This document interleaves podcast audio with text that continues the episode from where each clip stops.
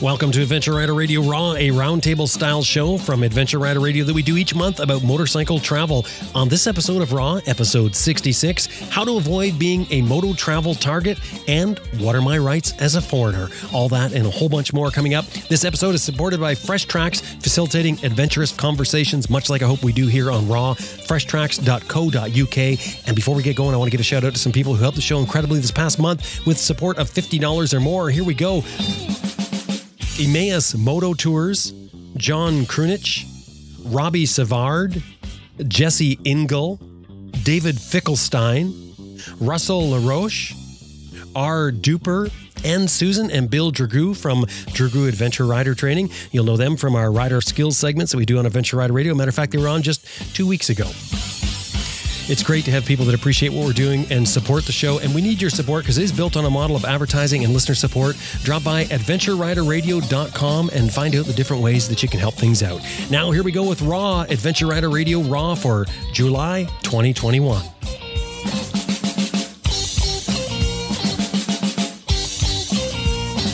Recorded live from the Canoe West Media Studio deep in the boreal forests of North America, this is Adventure Rider Radio Raw, roundtable discussions about motorcycles, travel, and anything else that crosses our minds, completely unscripted, raw, and personal. My name is Jim Martin, and today, the virtual roundtable afforded through the magic of the internet, I am joined by my esteemed regular Overland co host. I'm going to start with Sam Manicom in the UK. Hello, Sam.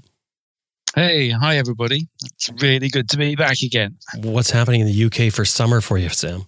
I tell you what, the countryside here has been incredibly well watered for about two weeks. So green and pleasant land it really is. And we can see that today because we've had sunshine. It's been really nice. But it's been actually cold. I mean, what's going on? This is July in England. It's supposed to be one of the hottest, most beautiful months. But hey, well, so long as the farmers are happy that they've had a good watering and then the sun's out again, then that's good. Oh yeah, that's that's crazy. And of course, we're going to hear about heat. I'm sure when we talk with Grant Johnson in in British Columbia, I may as well bring Grant in now. Grant, hello.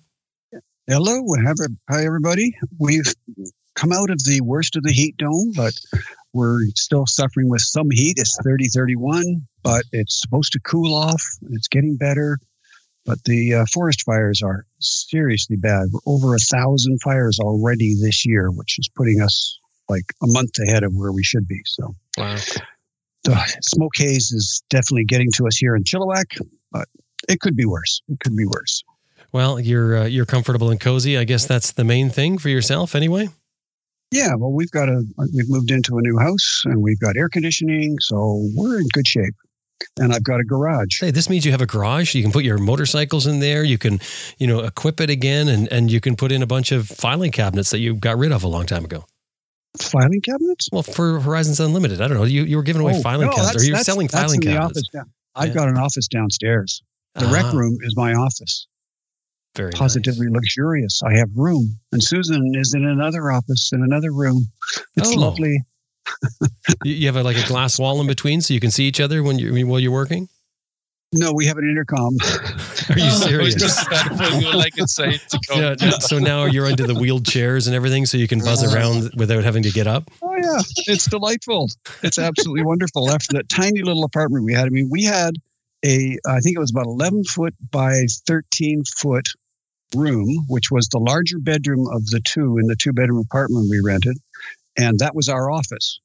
Now, if you can get two people, two, de- two large desks, a couple of filing cabinets, and God knows what else, um, it was a squeeze. Like I could look up, and if I was careful and I didn't nudge something, I it wouldn't fall on my head. But you know, if we had a little bit of a tremor, I was really worried about that shelving unit that went all the way to the ceiling.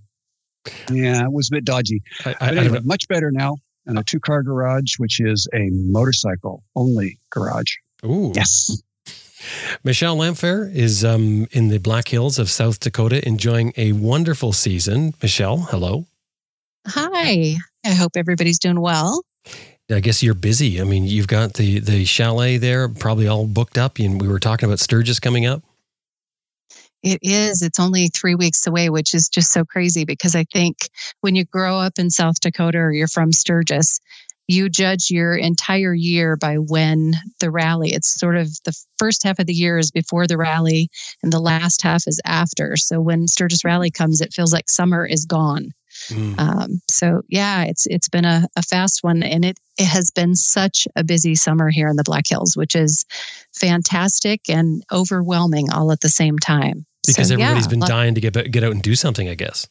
Exactly. Everybody was tired of being cooped up. So they're all out and about, all of the tourists and travelers, but tons of motorcyclists. So um, I've actually had a few people stop by and, and say hello, which is a treat. So nice to meet people that are out and about and enjoying the roads in the Black Hills and get to see different bikes and hear different travel stories. That's always a lot of fun. Right. You when you say a few people drop by, you're talking listeners to to Raw.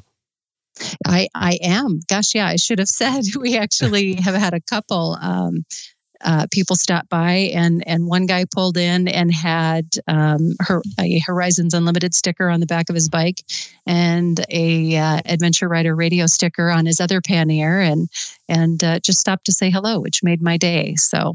Lot, lots of uh, lots of fun this summer. Hey, you grew up with with I think you even worked at Sturgis when you were younger.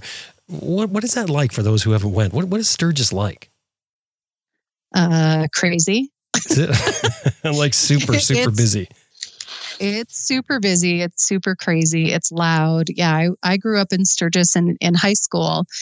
I think, um, other than working at the sale barn with cattle and horses, my, that was my very first job. Uh, my second job was handing out flyers on Main Street. And so I remember being 16 and walking through crowds of bikers and handing out flyers to a campground to try and get people to go out to this particular campground. And yeah, I mean, it's a sea of people. And it- yeah, just everything imaginable, things I'm sure that a 16 year old girl shouldn't have been seeing at that time. So Shall so so like yeah. on that, please. so like carnival atmosphere almost. Uh, Not not like you, you want to It run and hide. no, no, it, it was very much just like a carnival, exactly.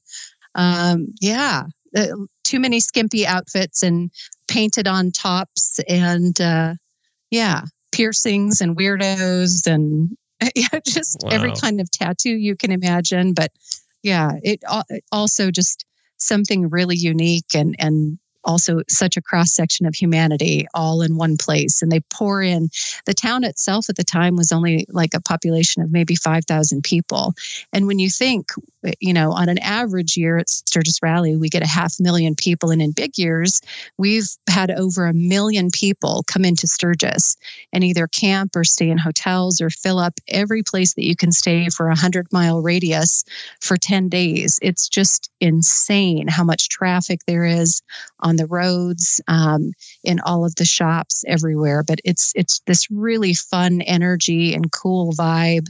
And the roads in the black hills are are absolutely spectacular so it's why they come and it's a lot of fun I was going to ask you because you mentioned the painted tops. I was going to ask, well, why would somebody do that? And I just realized it, it really saves on laundry, right?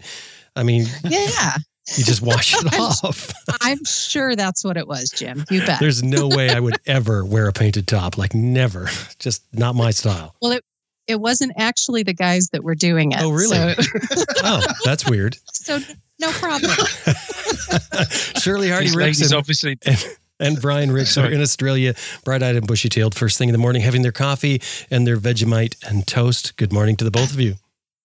I just can't believe the conversation I just listened to. It- it's Oh, crazy. sorry. I had to stop her. yes please Jim, Jim, Jim. we were at Sturgis at the right time. Yeah, we went there a- a week a, week, after. a week after. So all the infrastructure was there. Uh, it was fantastic, and there's a great museum there too, isn't there, Michelle? Which is um, I, I remember, is it the Pink Ladies or uh, I can't remember the name Yes. of the the lady that was a motorcyclist back in the 40s or whatever it was. Her bikes Ah. in. i think it might have been the motor maids Yes, Ah. yes. Oh, yeah. Yeah. And it's the Yeah. Sturgis Motorcycle Museum. It's fantastic. Yeah, it is really good. Anyway, um, we're bright and early. I'll just look outside. Yep, it's still dark and, it's, raining. so Dark I'll and be in the raining. today.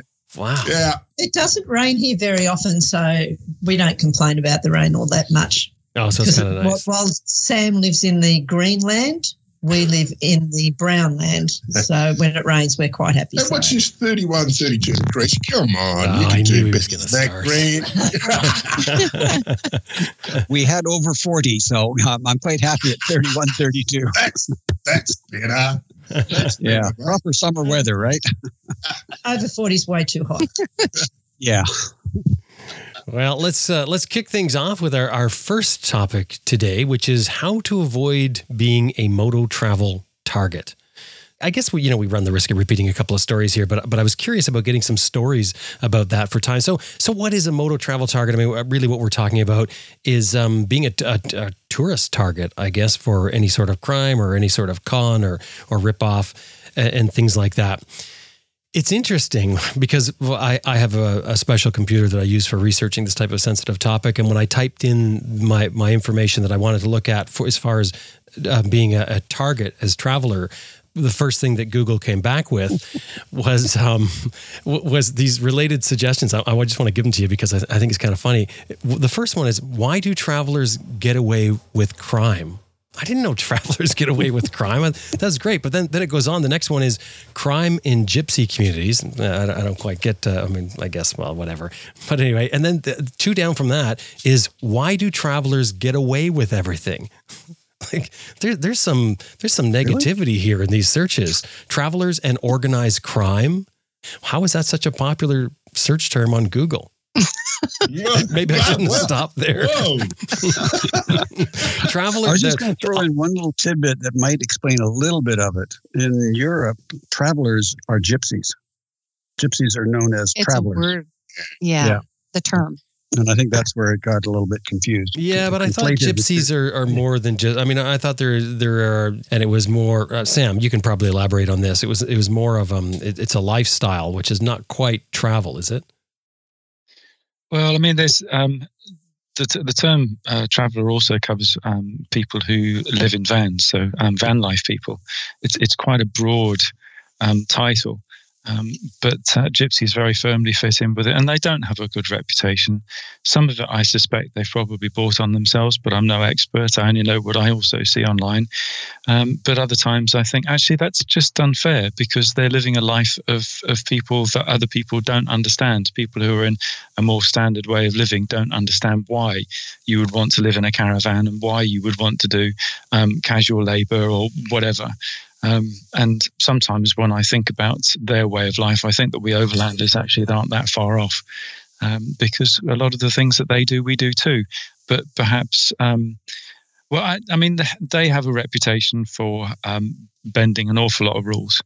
And um, perhaps overlanders have a bit more um, perceived respect than that. Why do travelers get away with crime?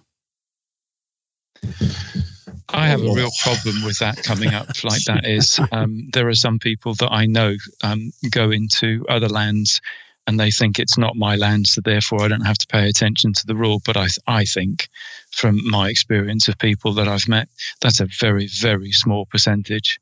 Yeah, I Um, would think so. But I mean, it's interesting that it's one of the, the. I mean, who knows what the related search is and and Google and how it feeds them up. But I, I was I was really shocked to see that as the next suggestion. Why do why do tra- I thought that's a presupposition right there? Travelers get away with crime. Maybe this could be a whole new topic for us. Yeah, maybe not. well, I don't know about getting away with crime, but certainly um, there are some tourists, not necessarily travellers, who go on their two week vacation and do behave badly. They do things that they would never dream of doing at home. Yeah, but I, I guess that's not really. They're not really being criminals, right? I mean, they're they're they're just being foolish or or um, you know stupid when they're Some- going somewhere. Yeah, sometimes it would verge on criminality, but most it would just be probably alcohol fueled Yeah. stupidity. Yeah. Yeah, I remember the, this one uh, when I was younger. We were um, in a place in New York. There was something that happened. I remember the police officer saying uh, that, that the tourists were called rubberheads there because it was a tourist town, and he said um, they all you know come there to to bounce around and act like idiots, and, and the locals call them rubberheads. Uh, he had a quite a long uh, rant about it, but um, wasn't impressed. And I guess it wasn't so much that people were going there and, and you know painting on walls and stuff like that. It's they were getting drunk and stupid. Yeah, yeah. Yeah. One. behaving And it's- badly. It's actually um, a statistic, and I can't remember where I've seen it, but it is out there somewhere.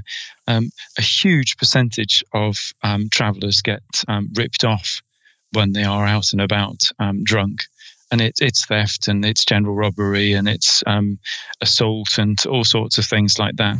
And um, overlanders, or you know, travellers, people who are out of their own country and they're partying, a lot of them fall foul to the scam artists who are spiking drinks and things like that. And one of the things that's you know when people ask me, so what do I what do I need to be aware of?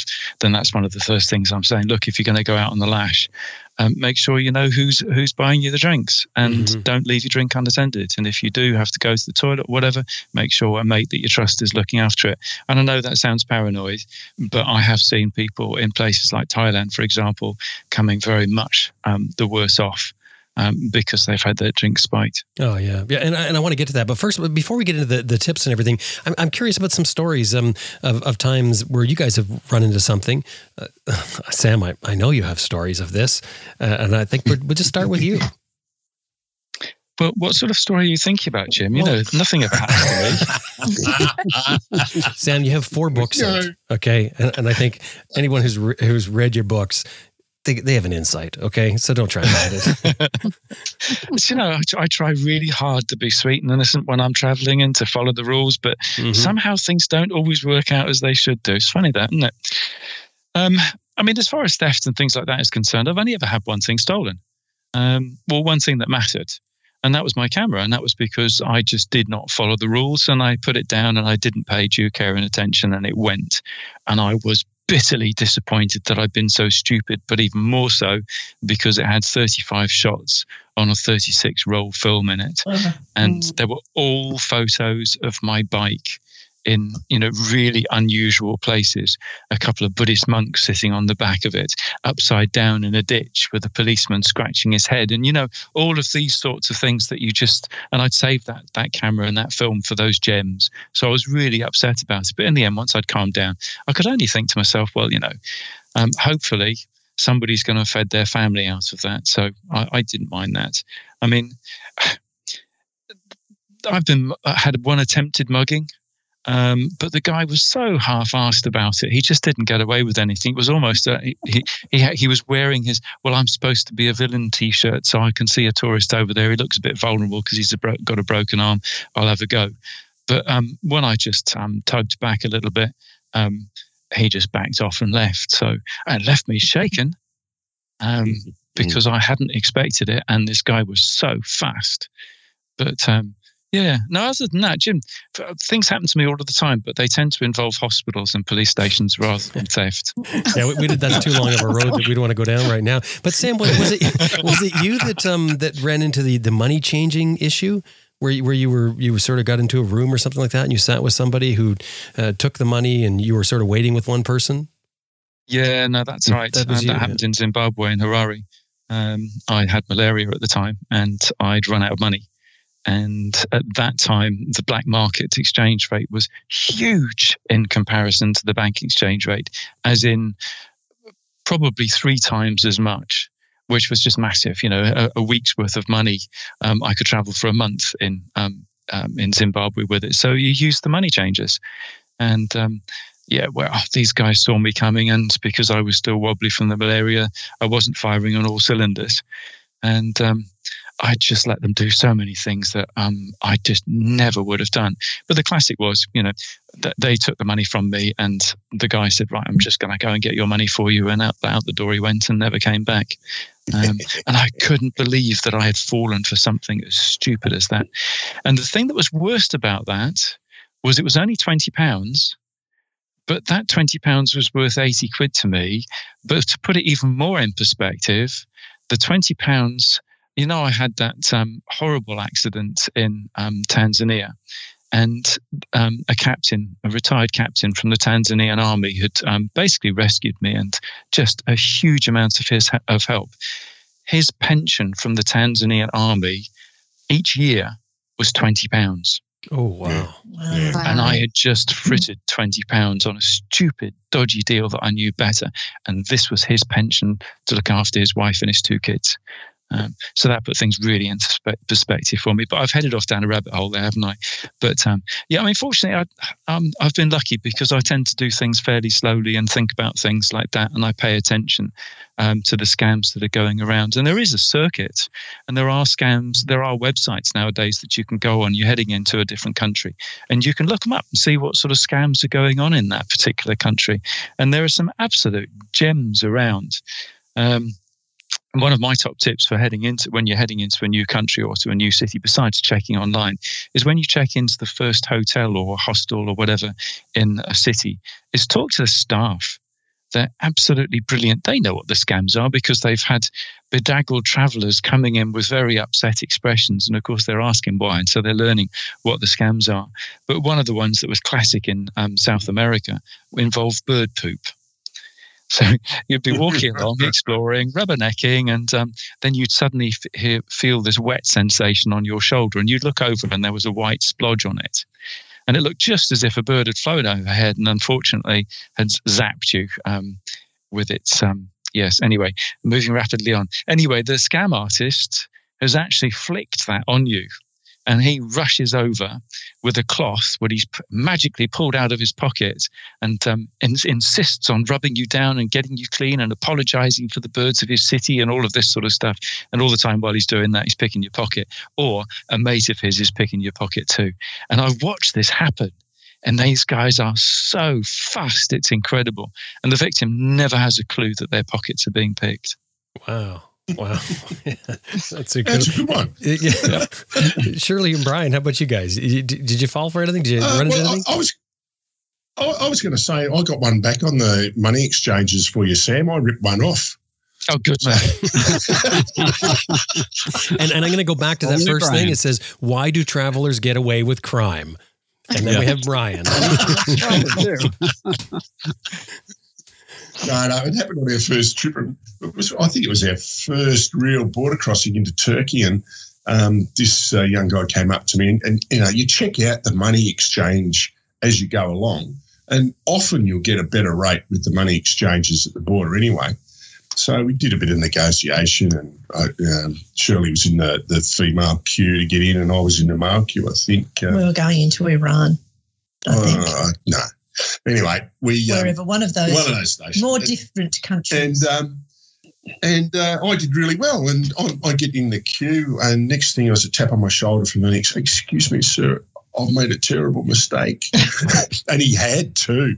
it was something like a hundred. Oh, it was huge. It was, it was like, almost like a hundred US dollars worth of mistake he'd made. Wow. Uh, I um uh, I, you know, I couldn't rip him off. We we um, uh, gave him um, the correct amount that we'd negotiated back. So, um, but there you go. So they make mistakes too. Mm. But um, what was saying about, um, I noticed one story did have a broken bone in it. I'll let that one pass. Um, having been well with malaria and being ripped off by the money uh, changes the one time we were yeah. badly ripped off, I was suffering from altitude sickness and I'd been sick in bed for a few days and we had to press on. So we got to a border and um, it wasn't a money changer who ripped us off, it was a member of the military who um, gave us a piece of paper which he said was our. Um, insurance that you need to travel into each country. You need to get a new insurance policy, and it was all officially stamped. And we trundled on, and within about 10 kilometres, we were stopped by some more um, military uh, who wanted to see our papers. And when we showed them this isn't insurance, and they wanted to fine us. And Brian just kept on talking and and um, demanding to see their superior. And in the end, they got a bit nervous and told us to move on. And the same thing happened again. So clearly, that was a scam where the guy from the military at the border was selling dodgy insurance, uh, not insurance. He was selling a piece of paper with stamps on it, and um, and then he had people further down the road who were taking bribes to let you press on because you had uh, the incorrect paperwork. Oh, so that's right. something you've really got to be on your mettle about because you just don't know where the rip-offs are going to come from. And, and it was just like end on that too. Could have been yeah. the guy selling, the, selling it, or it could be the guys trying to say it's fake and it's actually legit. Yeah, yeah. you don't well, know. That's the problem. Well, we, we did we did find out it was fake, but um, yeah, it was the same thing that Sam suffered. He was suffering from malaria. Shirley was uh, really crook, and I was concerned about her, and I wasn't on my game. Um, I hadn't done my research properly because we were rushing to get it. It was Colombia to Peru. Uh, we were crossing into, I think, and um, uh, it was um, a- and the price for his insurance was uh, a lot more when we got the proper insurance. It was, uh, I think, about 40 or 50 US dollars, and it was like $10 when we actually bought it. Oh, so the crook wasn't that ba- bad. He gave you a deal. yeah, yeah. On his side. Thanks. Thanks. Yeah, we had a similar thing in Kenya. We bought insurance in Kenya in the customs building from somebody behind a desk that was supposed to be good for Kenya, Tanzania, um, Zimbabwe, and Malawi and Namibia. And we got like two countries down, and this is not good here. This is no good. This you need to buy new insurance. And this is from the customs official at, you know, in the proper customs building. So that was a scam too because we thought it was for all the countries. It was customs union. Yeah, right. Mm. Not so. So I, I think you're going to get ripped off. I think, like Sam said, eh, you know, you, you don't worry about it too much. You, you just can't get all wrapped up about it. It's not going to do you any good. You're somebody's going to get you. Don't worry about it. It's, And when it's, a fairly corrupt, when it's a corrupt official, there's really not a lot you can do about it. yeah, there's nothing you can. do. No, no, no. We, we had to um, uh, pay a, a, a guy for a stamp, um, which was only two dollars or something, but it went into his top drawer, straight into the top drawer. Yeah, Christmas yeah. fund. Very you, you can constant, con, contact um, embassies from different countries that you're coming to and say, right, okay, what do I need? And some um, embassies are actually happy to tell you information like that. And yeah, yeah, you get it from this this office and in that border crossing, or and it'll cost you this much and it'll last you that long and so on. But that's not normal. It's still worth a try, I think. But Yeah. A lot of um, these scams, it comes down to if it looks too good, then it probably is. Yeah. Michelle, how about you? What's your experience been? Oh gosh, I've I've had a few. I, I think I remember I've had a a, a mixture of um, experiences, both with what who I think are are public officials, kind of uh, asking for a bit of a bribe. That that only happened a couple of times. Once there was a border between El Salvador and and I think it was is it Honduras? I have to think. Or no, it was going into Nicaragua that was a famous, uh, kind of along the coast, that was famous with travelers, at least at the time. This was six, seven years ago. Um, for some, whoever the guards were that were working the border, they were famous for trying to get travelers, especially motorcyclists, to pay their quote unquote fees, which were 30 to $50 US to get um, expedited to cross the border. But really, it just turned out that it, it was them lining their own pockets. Um, so I, I had a heads up about that one, and we actually crossed at a different border crossing then in order to avoid that. But crossing in from Colombia to Venezuela, um, as an American, it was it was after Chavez was gone, uh, but Americans were really not welcome, and so it it was really related to the fact that I had an American passport. So when I approached the border, um, uh, the guy at the immigration office just said, "Look, we, we don't let Americans in um, unless you you know you want to see if there's anything you can do special to to make this more possible. Maybe if you give me a little bit of a gift or something, I can take it to my supervisor and see if he'll uh, reconsider. Maybe we'll let an American into the country."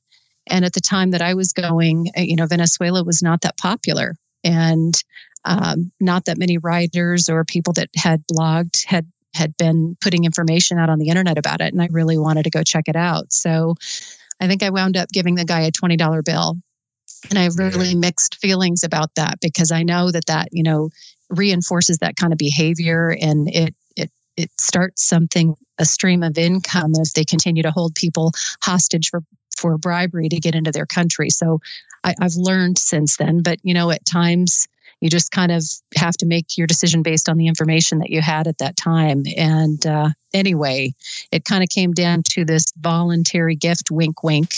And so I paid 20 bucks and got across the border. But I've not ever had you know, anything that I got stuck with from officials. I've had a couple of pickpockets, and actually, that was in Europe, once in Italy and once in France. Um, but nothing major. I think I lost a pair of sunglasses. So, in all my years of traveling and having been to 70 some countries, lose a pair of sunglasses, I count myself very lucky. I, have never, ever had anything stolen off of my bike. And I've left helmets. I try not to tempt fate. I'm pretty good about locking stuff down and not risking stuff, but I've I've really been lucky in that regard. I've never had anything stolen. So Michelle, you hit a, a, nail on the head there. Um, if you put yeah. temptation in people's way, then some people will be tempted. Yeah. Yeah, I think that's true. But Michelle, we're like you. We've never had anything stolen. But on our first, well, once on our first trip, we travelled from England back all the way through the Middle East and Asia, and we got to Darwin, and we started heading south through Australia, and we were in Broken Hill in the caravan park, and some kids broke into the cabin we were staying in, and they stole some cans of whiskey and coke out of the fridge. Mm. Oh. So 12 months on the road through all those countries, and that was the only time we were robbed. I've heard Australia's bad for that. you, you, know, it's, it's, a whiskey and coke thing, isn't it? Jim? Yeah, that's right. It, it, it, doesn't make you wonder why there's whiskey and coke in the fridge when they're only there for a night. But anyway, let's not get into that. There's there's an article I came across in Forbes uh, from 2019. I think it was November. There's a guy that said he's he worked for the FBI for 25 years, and, and he's now is he's got this safety and security company that uh, he he consults American travelers um, about traveling and basically what, what he was saying is that it's not so much that there's that there's so much crime or, or people out to get you in other countries. What what his take is on uh, after 25 years of dealing with this sort of thing is that it's when people they they lose their common sense. They let their guard down and and that's not so much that doesn't really speak to um, your story about you know a corrupt official so much but the little things you know the, the, like being pickpocketed leaving your stuff in a hotel room flashing cash somewhere um, and, and, Sam you mentioned getting drunk because I, I have that on my list as well like the, the don't get drunk thing real big mistake it's those type of things this guy is saying that really is the bulk of what happens to people when they travel letting your guard down yeah i've seen that many many times yeah.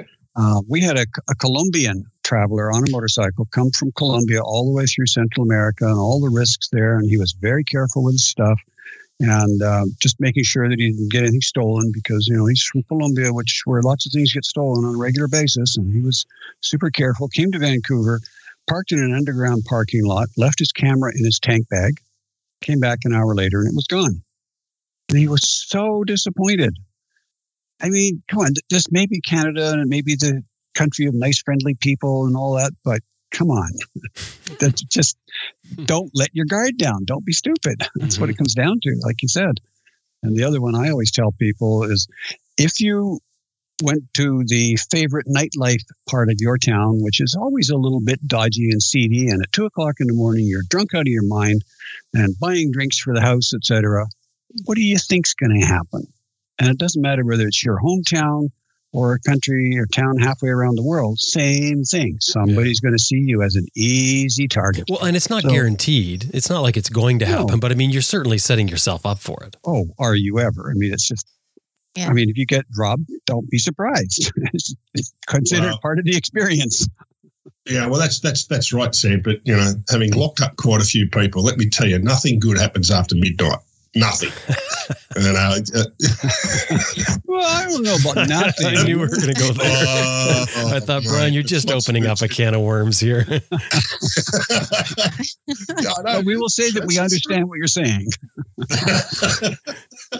it's it's really interesting to me, Jim, that um, you you gave us this topic um, to to natter about because it is something that comes up all of the time, and I hear this when I'm in conversation with people who are considering going um, traveling for the first time. And it's, it impresses me, it, sadly, how many people, um, it's right at the forefront of their mind. They have a real fear of, of being um, robbed or ripped off. Um, and part of it is getting people to think calmly and with common sense and to follow a list of basic rules. Um, And if they do get ripped off for some reason, actually have a laugh at themselves for being such complete utter plonkers, learn from the experience, make sure other people learn from it too, and just get on with it. Because mostly getting something stolen isn't the, the end of the world. What is the end of the world from a traveler's point of view is if they let fear put them off actually going in the first place. Th- That's a really good point. Yeah. And, and I think what That you're is. saying there is you're, you're when you're talking about um, you know getting ripped off. The other thing you can do is is don't set yourself up for big losses. So so Mhm. one thing Yeah. is you know don't have everything expensive. Don't flash the the expensive stuff. You know there's a lot of travelers that we get on on Adventure Rider Radio that travel with you know, um, all low end stuff. I would say dirt cheap stuff. They don't go buy expensive bike. They're not buying the expensive gear because they're if something happens to it, they don't want to have that big price tag as, attached to it. Like you said about your camera, Sam. The big thing that bothered you about your camera was was the pictures. They were the real value. That was Yep. the real value with it, more so than the than the actual device itself. But I mean, if you take a like a brand new iPhone or something with you, well, yeah, you're probably gonna you know have a few tears if somebody steals it, and you've got to put out another I don't know thousand dollars, twelve hundred dollars to replace that that product. There's a couple Go of tricks Sam. that you know I used I used before was that um, um, I actually had a, a, a spare wallet which uh, I kept um, expired cards in and a little bit of cash, and that was um, that if you ever got held up, that's what you could produce. And we used to Sure, mugger's um, wallet. Yeah, yeah, that's right. Yeah. That's right, and, and I- that's I a great idea. That's a great idea. You don't have to have much in it, um, so it's not too bulky, and you you just put your cash elsewhere. And we met a, a New Zealand traveller who um, had a really schmick, expensive camera. And uh, he had gaffer tape on the corners of it and, um, yeah, you know, d- bits, uh, uh, it. really, it had it in a really crappy old case. So it looked like a rubbish camera, Mhm. but it actually was a really beautiful new camera, but he just dressed it down. Yeah. Yep. Yeah, good idea. I met a guy who, who did the same thing with his camera, and um, I went out shopping with him when he actually got the thing. And he'd been looking at this thing. We'd been sort of traveling on, to, on and off together for a couple of weeks. And um, he said, Right, that's it. I'm going to get this camera. I've thought long enough. And so we went into the camera shop, and this was in Nairobi. Um, and into the camera shop we went, and he bought this camera. And of course, the sales staff were all excited because this guy was buying an all singing, all dancing camera. The first thing he did when we went outside the shop, and he'd already got rid of all the packaging, was go to the pavement and rub it up and down on the pavement. And he put gravel rash scrapes Yeah, all over yeah. the thing. Mhm. I said, What are you Yeah. doing? And he said, Does this look like a new expensive camera now? And I said, Well, no, point taken. Yeah. Yeah, Exactly. yeah, yeah. That's exactly. oh. And, and as far as bike security goes, I, I used um, I had a, a um uh, a lock um, for the disc lock on the front wheel. I carried a cable, and wherever I could, I'd cable the bike to a firm object and through the back wheel through the the um, uh, the frame of the bike, because uh, there was a guy that we'd travelled with in uh, met up with him in Tajikistan, I think, was heading back through Europe, camped uh, in a campground uh, with everything in his bike, and woke up in the morning, got out of his tent, and the bike was gone, the whole lot, Including his boots. and the bike was actually locked, Wow. including his boots, because they just come along, pick up the bike, and walk away with it. Yeah. But just a little hint about the um, the disc lock. Put a piece of tape over the key, the, the hole where the key goes on the bike, so you don't get on the bike, turn it on, and ride off with the disc lock still. Oh, on it. you'd have to be a complete idiot to do that. People do it all the time. Jim, I think that's a bit harsh. Shirley, you Well, you there. set it was up. big- it was a big night, all right? It was a big night. Just that little reminder that there's something else you have to do before you start to bike. And, Yeah. I I got do big orange curly cable. It's just a shame somebody didn't have a video going when, when Brian did that because that would Yeah. be priceless. They're always the moments you miss. Who Yeah. said it was me? We know. and Jim, to your point about bike selection and kind of choosing some gear, I did exactly that before I went to South America when I was crossing into Mexico. You know, I didn't know what to expect first if I was going to, you know, enjoy it or second of all if it was something that was dangerous, you know, what what kind of things were going to happen to me if I was going to be on the road for potentially a year and it turned out to be 2 years. So I actually chose a KLR But the reason I first chose it is because it was a bike that I really felt if I had to, you know, bug out and walk away from it, or if I got robbed, it wouldn't be the end of the world. And I felt like if I had to make a choice about fighting to protect my things, I wouldn't be as concerned and wouldn't be as protective or hesitant of giving up the KLR. Um, I had I took an old laptop. I took a an, a not so great uh, DSLR camera. Um, I made choices with almost all of my kit and equipment that hey i mean if i have to fly home because of you know a family emergency or if i'm ill and if i literally have to walk away from everything i'm okay with that mm-hmm. and rather than taking like a 20 or 30 thousand dollar motorcycle setup down there that was the choice that i made. So yeah but I, I mean i think you know everybody has to do with what they're comfortable with. And you know you make choices that you know fit with with your budget your comfort level and and how you feel like you might react if you're in a bad situation yeah, well, that's why Brian takes the BMW, right, Brian? And so you can walk away from it, from the old thing. well, it's worth nothing now. Well, it's 325,000 on it now. That's what I mean. It's no worth nothing. You, you, can walk away from that. But the thing that you must also remember, uh, I mean, we're telling the, the, the horror stories most places your bike and your your really you know your gear and your helmet they're going to be as safe as houses because if a local rode off on your bike michelle or our bike or sam's bike they're going to look like a thief. Absolutely they're going to be so yeah, obvious it's going to be so obvious it's not theirs. So you know the small things like cash and your wallet and the camera things like that that they might be able to sell to places you know your iphone or an ipad or whatever. But the big ticket items in the majority of countries except um, perhaps Europe, where um, those sort of machines are far more common. But in places like Asia and South America, people aren't going to knock off your bike. Well, maybe they are, but it's not going to be something that's going to happen every day of the week. Mm-hmm. We had an oh, st- interesting story right. with a traveler from uh, from the UK who was in South America with her husband. Um, they were both on F650 GSs, and her bike disappeared one night. Well, she wrote to me, and we wrote to all the local communities. This was in Brazil. And all the local communities spread the word to all the local clubs that they knew. And three days later, they had the bike back. They found out where it was. Because, yeah. again, same thing as you were just saying, the bike was obvious. There were no yeah. other F650s yeah. in the area. So, who was seen recently on an F650? Well, that wasn't hard to find. And they got the bike back, no problem. Mm-hmm. What so, fantastic yeah. camaraderie. That's just brilliant. Good yeah. stuff. There are more good people out there than there are kleptomaniacs. And I had to look up in the dictionary to see what kleptomaniacs actually means. well, I can tell you another for a story, a traveler that everybody here knows was in Morocco in a campground. And one night he heard something going on outside and he wasn't quite sure. And he ruffled a tent and made a noise and looked out, and then there was nobody there.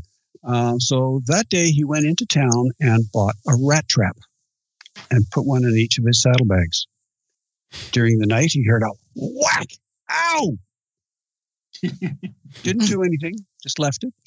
Got up next morning, and as he was checking out, there was the campground manager with his hand bandage.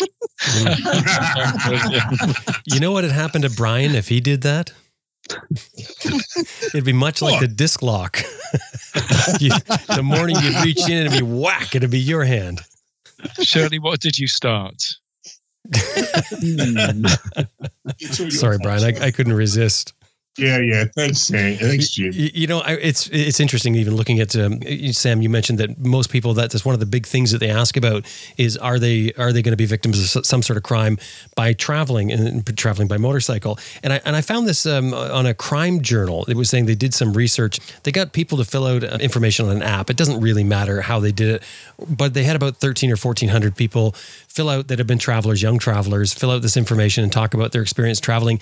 And it was a very, very small percentage of people that uh, that that filled this out that actually ran into problems while they were traveling. And the sort of the rough uh, the rough findings in, in this this study were that uh, or the, uh, the actually I forgot to tell you at the outset what they were trying to do was see if it was worse if crime was worse or or your chance of falling victim to a crime was worse as a traveler than at home And what they found was it wasn't. It was actually less as a traveler.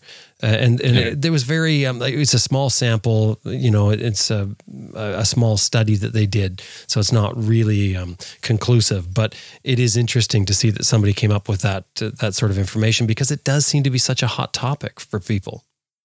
I And the would thing is, have to say I would agree with exactly what you're saying though, or what the, the study findings were, because I think as a traveler, I, I can't tell you how many countries I've been to, and people that are locals seem honestly to be looking out for me, or at least it feels that way, because they'll be coming up, you know, left and right. If I'm pulled over and have a map sprawled across my tank bag, or I'm, you know, digging through and looking for something, people will always pull over and stop to make sure that my bike is running. I don't need help. Do I have water? Do I need you know, directions? Am I okay? And I feel like I get way more of that in other countries or when I'm traveling than I do at home. So I, I, I, believe there's a lot of good people out there. And of course, you have to use common sense. And I'm very careful to proactively not look like a victim. I go into a place looking like I know where I'm at, I know where I'm headed. This isn't my first rodeo. Um, and I'm really alert um, and, and just proactive about my own safety. And I think that makes a big difference for me. I, I do research, which I think makes a big difference when I'm going into a country. I know, particularly for Central and South America, I researched and read blogs about what the border crossing was like, what to expect, how much time it took, what the fees were. Some blogs even had uh, photos of the uh, customs and immigration buildings. So I knew sort of what I was looking for when I showed up. And when you get to a border crossing, I think we all know you're you're oftentimes rushed with money changers and fixers and all these people that you know of course I'll help you you know do you need directions do you need me to translate and and all of those things and having some resources before you get into that position really really makes the difference for you for being set up for success and staying safer I agree, and I think that you hit um, a nail on the head very firmly there with the vulnerability thing. Um, you can do things to stop yourself feeling so vulnerable, and if you feel less vulnerable, then you look less vulnerable, and if you look less vulnerable, then you look less like a victim. But the other side of what you were saying that I picked up on was that actually, when you're traveling, you are vulnerable anyway, and that does mean that you're more open to people wanting to help you rather than take advantage of you. And there is a balance there that we just need to try and remember. But a lot of not being vulnerable um, victim wise is down to having the basics right, isn't it? And I know we've talked about these before, but it probably doesn't do any harm just to to mention them again. And here are some of them. When you're in a crowd, walk with your bag in front of you. Um, zip up your pockets, and if you've got any outside pockets, really outside pockets, then empty them, because pickpockets will undo zips and you won't have a clue. Don't put things down. Yeah, um, you know why I'm saying that. Um, don't hang your bag on the back of a cafe chair. Put on on your knee underneath the table. That way, somebody walking past can't just pick it off the back of the chair and be gone before you can react. If you're carrying money and it's a good quantity of money, carry it in five, at least five different places. Um, in your jacket, down your shorts, in your bottom of your shoe, whatever. Um, be careful of where you're using your credit cards. Busier places are better, and if you can, have two of you um, there. So one of them's one of you's losing the credit card, and the other person is keeping watch. Um, draw cash in the same way where there are two of you, if you possibly can. If you use a shoulder bag. Um, or a day pack, something like that. Stitch guitar strings into the shoulder straps so it's much harder for the slash and grab guys to get you.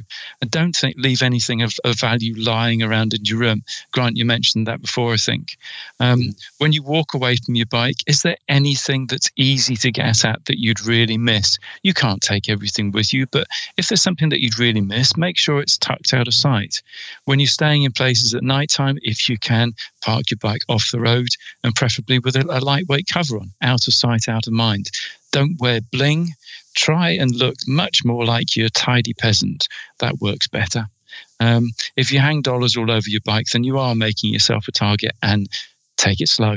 Think about what you're doing. Oh, and if you're feeling vulnerable and as if about something nasty is about to happen, don't be too proud to run. Running works. Yes. It's Yeah. always the best reaction. And if you don't have common sense, I, I did find a website where you can buy common sense. if you want to write this down. Excellent. Where, what is it? Quick.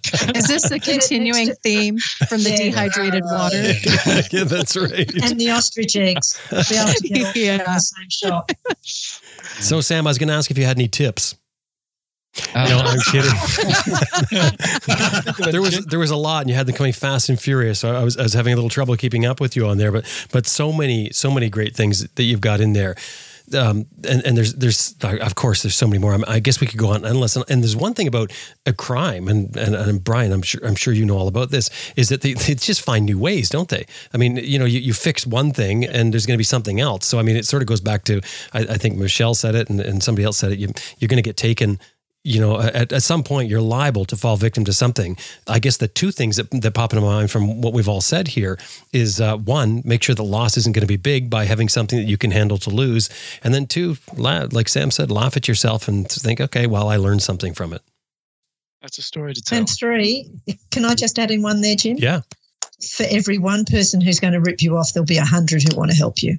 Yeah. Mm, That's a good yeah, point. Don't, don't, don't, be, don't be put off by it because you know it's a rare, rare, rare event. And and uh, when um, Michelle and uh, Sam went through their list there, I can't think of anything else to add in there. No. hmm Very cool. Yeah. Do, do you know Oh, what I'm I've seeing? just thought of one thing. Go ahead. Um, if you do get ripped off for something of value, do go and report it to the police because your insurance company is going to need to have that police report before they're paying Yeah. out. Oh, yeah, yeah, yeah. Great idea. Yeah, and I think too, um, just for perspective, keep in mind that that what you see as an item of value, or maybe more so, an item that you don't think is valuable in a foreign country where people don't have much and they're really, you know, trying to find any way to survive. Things that you may not think have any value are very valuable to them. There's a different perception of value. Um, so just be aware of that. And I, I really felt like if I was missing anything or if something happened, I, I, even though it didn't, I had this perception in advance that if somebody needs to take something, then they need it more than me. And that's okay. If that's what they need to do to feed their family, it's not the end of the world. It's a cost of traveling through, you know, an impoverished part of the world. And, and so I saw it from that perspective, and I think that helped. But I also traveled with things like an RFID wallet. Um, I kept a helmet lock on the ready um, around my bark busters so I could actually lock my helmet onto my bike. And as we kind of said earlier, just really tried to reduce temptation. Um, I used hard luggage. That's not everybody's cup of tea, but I was able to lock things on my bike, and that helped reduce how much stuff was exposed. And then I had a, a waterproof gear bag on top of my bike on the rack, and I carried. Um, they make these. I don't know if if you guys call it airline cable, but I call it airline cable. It's like a net made of airline cable Yeah. that I could wrap around that bag so that people couldn't walk away with it and actually locked it to the frame of my bike. So there's there's a few things that you can do to really try and, and button things down if that's a concern. Can you talk about the RFID wallet? An RFID wallet. Yep. Um, those are specifically designed so that people that are walking by with scanners that can actually scan and clone your credit card numbers. Um, it protects that frequency that's on your credit cards um, so that they're not able to clone those just by walking up next to you. Yeah, And We've they're got very, a very little one. simple. Yeah, yeah, got we've, we've got just, two of them. just Yeah. carries our cards. Yeah. That's all. Yeah. It's funny. I'm, I've got one in my hand at this very moment. It was sitting in front of me because I was packing some gear earlier today. I, I saw some uh, backpacks in uh, in the store with them with advertising they have them built into the back uh, the backpack. I guess. Although I don't understand why somebody would want to put their wallet in their backpack because that would be a no right off the bat. Yeah. Brian, what were you going to say? Yeah. I was going to say uh, I've used those nets before too, Michelle, and I found them very awkward to to put on the on the bag, and I just uh, resorted to um, a cable that I wrapped around the bag and then uh, padlocked to the bike, and Yeah. that was just just enough deterrent for, to stop someone taking it. Yeah, the, That- the, I if you can get too. the net that actually fits snug around your Yeah. bag is perfect. But sometimes that's a bit hard to get one that matches the size of your bag. The cable. Especially when you buy things and the bag expands a Oh, lot right. long. Yeah. The bag is designed to expand, Brian. That's the purpose of it. Thank you, Oh, Thank you. No, she doesn't need any encouragement, Grant. The RFID wallet, um, and that's of course for for theft of your your credit card information, but identity theft is apparently becoming becoming a, a bit of a problem for travelers because um, we're going places and, and, using our credit cards, etc., and more information. So um, I, I, know that some are, are, recommending one of the things you need to do is don't take everything with you. Only take what you need. So you don't want to take all of your credit cards. I think I think uh, Grant, you've said three different credit cards, or what you're saying is, is that what you said yeah, you should take? I, three gives you good backup because the two Visa cards there there are two different networks, which in North America and Europe, et cetera um, inter- interconnect just fine, but in some countries they don't. There's only one of them. Um, that's getting to be less and less of a problem, but you want to have those two. And then something different. Maybe there's no Visa today.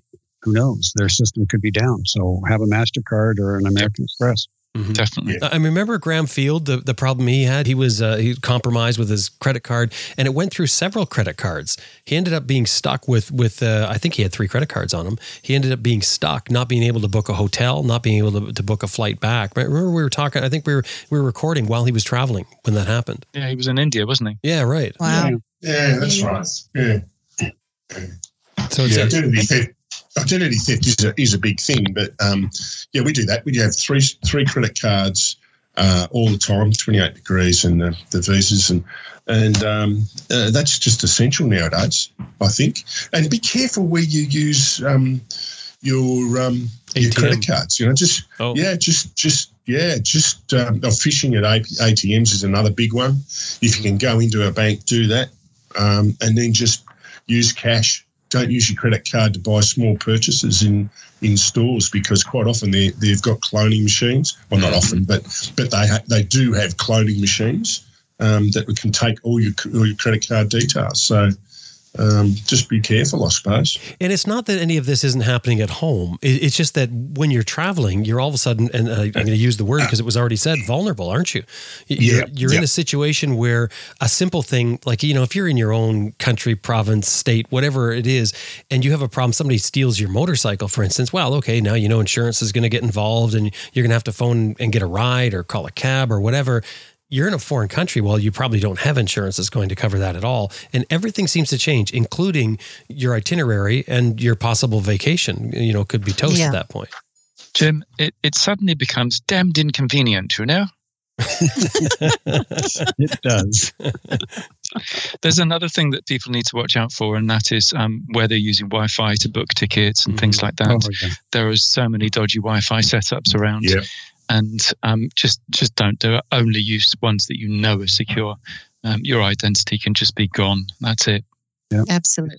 Well, and one of the big issues with that is people are putting their identity, like we, we, and we've talked about it here too, is putting copies of all of your, your personal information and your, your passport, et cetera, on some, uh, maybe even a Google account, for instance, an email account. And if you compromise yourself through using some Wi Fi system, you could lose a lot more than just a credit card. You, it could actually be yeah. full identity theft. I think it's important. A little tip on that one is to have that stuff in one account, which you virtually never go to except maybe yep. once a year to make sure the account is active, and you actually use a different account. Mm, good point. Yeah. yeah. that's that's, that's yeah, very idea. cool. The other one um, is um, social media you know, as far as safety, personal safety, and I guess this goes a lot for people traveling alone. I did read about it for women travelers as well posting on social media does set you up for something or could could rather set you up for something when you're giving too much of your itinerary away. So you're telling people where you're going or, or where you are et cetera et cetera. There's a possibility with that. Uh, another one that goes along with that is, is disabling the geotagging from your photos. You post the photo and it has the geotagging information.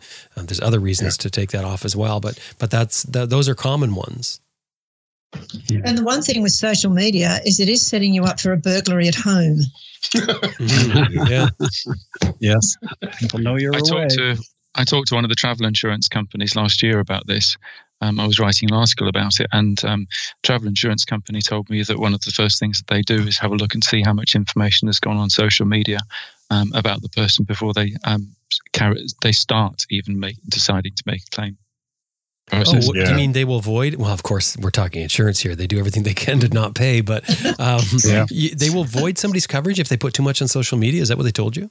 Yeah, absolutely. If you're saying that I'm away and I'm going to be away for this length of time, and you've got loads of other stuff on your, um, let's say, Facebook page, which is showing photographs of your house and your back garden and all of this sort of stuff, then the insurance company's going to say, well, hey, you've set yourself up perfectly here.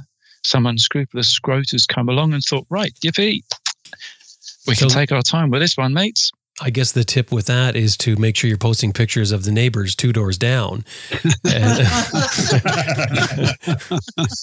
I- you know, you know, with your GPS, I don't even put in um, the go home address, my home address. When you put press go home, it takes me to, to, to, you know, just you know, if it gets stolen, and someone can keep an eye on your house when you when you go out. Well, you know, they can't find the house off your, off your GoPro or your. Brian, didn't I hear that um, your go home address is the vineyard down the road?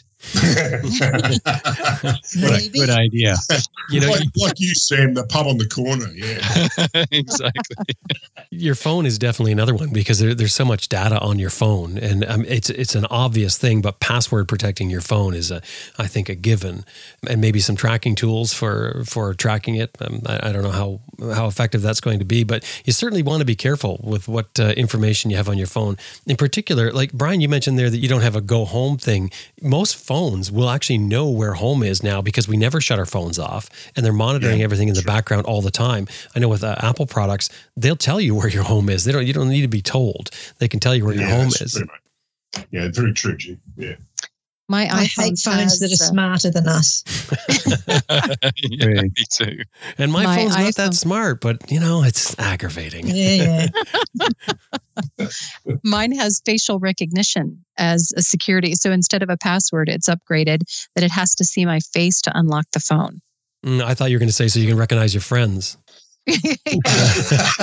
So what we need to do, Michelle, is to download a photograph of you from social media, and we're winning. Oh, see, that's the hack, isn't it? Mm, Good thinking, yeah. Sam. Does that work? I have no idea. I'll have to try it. hmm I, w- I would I hope know, not. nasty, suspicious mind. Hey, But Michelle, you, stay you, one you step ahead of them. do you have a choice with that? Can you disable that?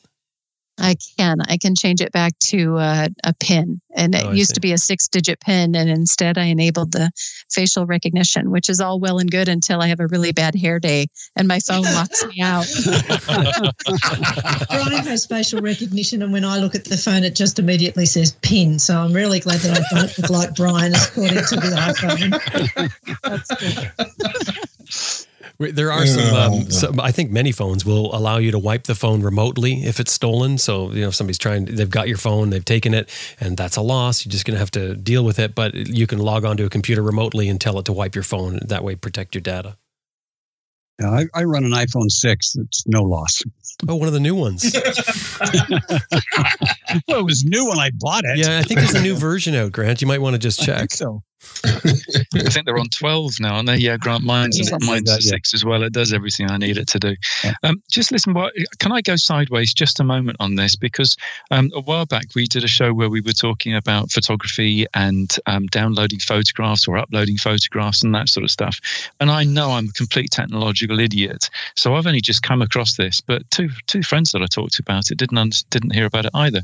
I'm, I'm amazed to find that you can now f- um, get large capacity USBs that you can plug into the bottom of your phone and download all of your photos so that you can just easily store them, carry them, um, make more capacity on your phone, transfer them to a computer using the USB, USB angle um, when you get to a computer and all of this sort of stuff. So um, I thought I'd just mention that because it was new to me. Um, what a handy tool.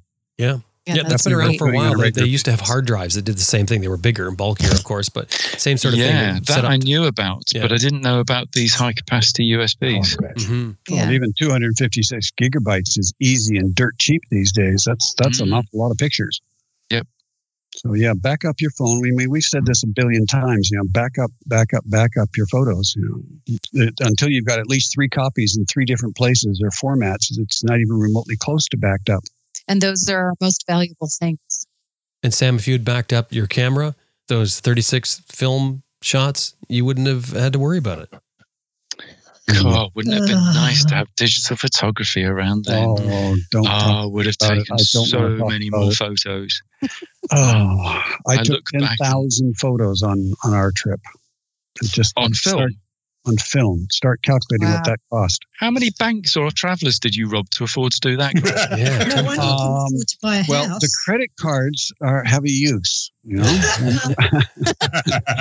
and when you arrive home and you owe the credit card company more than you made in the last couple of years, well, that's okay, or not. and you, and you, you had to carry the film in a, a, a lead lined bag Bag. to stop Oh, yeah. the x rays. Oh, God. Oh, yeah. yeah. Oh, yeah.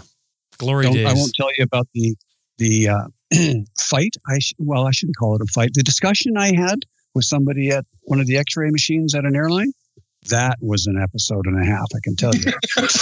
Mm, yes. I look back. I have heard, I have heard that. story. I think you've told that story to me, Grant.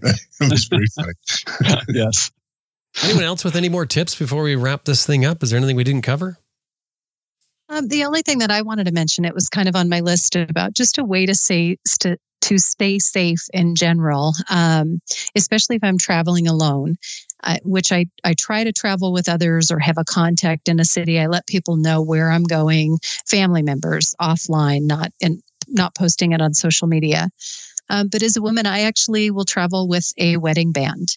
Um, and talk about friends ahead that are expecting me or my husband coming to meet me so that people and again that's just part of that mentality of not being seen as a victim. So even when i'm traveling in a hotel or checking in or at a campground or border crossings um, i i sometimes if i feel like i'm at risk at all or just want some comfort level i i will pose um, as having someone that i'm meeting up ahead Mm-hmm. and I actually carry a whistle, and I carry that in my pocket um, just when I'm out for a hike or you know headed to a market down the street from the campground, and just you know a couple of things that are small tips. I've never had really any kind of an issue where I've ever had to, you know, rely on that as a, a means of staying safe, but I do them proactively just for my own peace of mind and maybe as a way of appearing less vulnerable. Um, That's the nail you just hit on the head, Mhm. isn't it? You, you didn't. You made yourself not feel vulnerable, so you're not acting as if you're vulnerable, Yeah. and therefore you're not attacked, attracting the chances.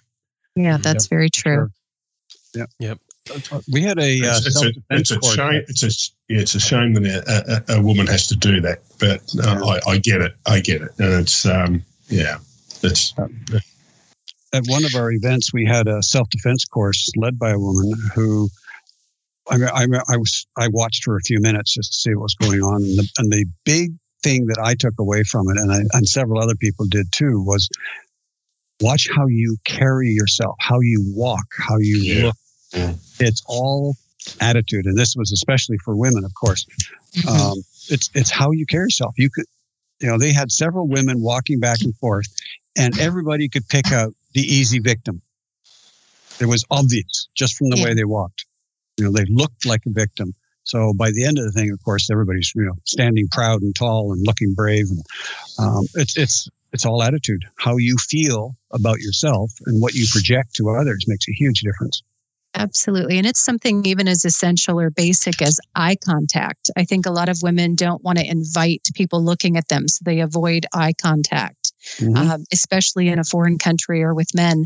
Um, but that can be mistaken too for being vulnerable. And Mhm. so I, Mhm. I go into a place and I'm confident and it it takes it's a conscious effort for me to do that if i'm traveling alone and my heart may be racing on the inside as i'm going into a new border crossing but um, i also know that those are things that i consciously have to be aware of how i'm perceived how i'm seen and i'm i'm keeping myself safer by be, just being aware and being careful and again kind of coming across as though this is not the first time I've been to this particular border. I know where I'm going. Don't, I, don't need anything from you. I'm I'm safe and I'm moving forward. Yeah, yeah. Thinking back to my backpacker days, one of the things that you never did was come out of the bus station or the railway station and um, open up your guidebook and look at the map to try and work out which way to go. Yeah. you read Yeah. that, and if you if you were uncertain, then you'd go roughly in the right direction for a couple of hundred yards, and then you once you're away from the Yeah. station, then you'd have a look. That's But, um, exactly. Practicing the stare is quite a useful thing as well for male and female. Um, I travelled with a friend um, for a while, and she had the stare off pat, and people would be looking at her and thinking, "Now, can we take advantage of you?" And she'd just give them this look, and you could see them physically shrink and turn around. the, the death stare. Yeah, that's the one. The look. It goes without saying, be smart about where you go, right? I mean, you know, the places that you're at. I, I know, um, even the, you know, if you're going into somewhere, it's all new. You, Sam, I think you've said before about getting orientated at a place before you go off and, and start exploring. Spend some time getting orientated, understand what's going on around you. That's uh, that's a smart thing to do. And do that in daylight. It's one of the reasons why Birgit and I always try and stop mid afternoon at the very latest um, it's particularly if we're heading into a town or, or, you know a city or something like that, because then we can be exploring with two or three hours of daylight, and oh, you're just so much less vulnerable if you've got um, a bit of a grid pattern worked out and the dodgy corners um, already identified and so on. And it's simple. And hey, you can see stuff, and that's what you're there to do anyway. Well, um, I think we've got that one there, and, and we'll take a, a quick little break here. When we come back, we're going to talk about our rights as a foreigner, what rights we have when we go into a, a foreign country, just how we can lay down the law, I guess, and how to cope with foreign law. So that's coming up after the break. This episode is supported by freshtracks.co.uk. Fresh Tracks has been around since the 90s, and what they do is they work with companies to, uh, or groups to inspire, motivate, challenge, build communication skills through team building exercises. And they work with a lot of big companies like uh, Comic Relief, Pfizer, uh, Mars, Yahoo, Pfizer. Everybody's heard of Pfizer by now, haven't they? The website is freshtracks.co.uk. Of course, mention you heard them here on Raw. Thank you very much, Fresh Tracks. So, what are our rights as a foreigner, and how do we cope with foreign law? I remember the story that I was told by by a guy who was into construction, and what it was is he's from Canada. He had a friend in the states that had a construction job, and so he took the job. And technically, he shouldn't be working in the states, but he went down every day with his vehicle, and he and I think he was being a little, you know, sly about it by hiding his briefcase, etc., setting it aside. But he he ended up getting stopped one day and he had a friend with him as well and they separated them and they questioned him and he said um, you know he wasn't super concerned he thought well no big deal it's it's a friend he's working for yes he's getting paid but it's a friend and uh, finally, he said they, they started to get pretty tough with him. And he said he sort of stood up out of his chair and says, Look at, I'm a Canadian citizen. I've got rights. And he said the guard shoved him back down in his seat and says, You are a foreigner in the United States of America and you have no rights. And it was, and he said it hit him all of a sudden that, wow, I'm not protected by my country. And it's an interesting thought process to, that we can mistakenly take with us as we go into other countries. Yes. We are absolutely subject to local laws. That's that's it. Your your whatever is legal or not legal in your own country has zero relevance anywhere else. So it pays to be aware of what local uh, laws and rules and ways of doing things are that's different from yours. So, how ridiculous is the question? What are, what are my rights as a foreigner in, in a foreign country? None. None. Uh, basic, basically none, but unless you're a diplomat when you get diplomatic immunity. But there's no, um, you're not um, um, protected by your country's laws at all. Your country will help you out if you get locked up for some reason. They'll provide you with um, welfare assistance and maybe legal advice and information, but um, that's it. That's interesting. I had a look at the um, the British Embassy because it's years since I'd done this to have a look and see what they um, what help that they can do. And for example, they say they cannot investigate crimes, they cannot get you out of prison, they cannot prevent local authorities from deporting you after your prison sentence, or interfere in criminal or civil court proceedings. They cannot interfere in any way with another country's processes and must respect their systems as we expect them to respect our UK laws and legal procedures. However, um, and then they go on to say they can't give legal advice, they can't start legal proceedings on your behalf, they can't investigate a crime, etc., etc. All they can do is give you basic information and introduce you to an English-speaking um, lawyer. Um, that's right. That's, yeah, that's right. It's, it's, the same. The that's Australian right. government's um, DFAT site uh, starts with "We can't get you out of trouble." Yep. Full stop. Yeah. And and you are subject to local laws. But and the only assistance they offer you is consular assistance, where, as Sam said, they'll give you the name of an English-speaking lawyer.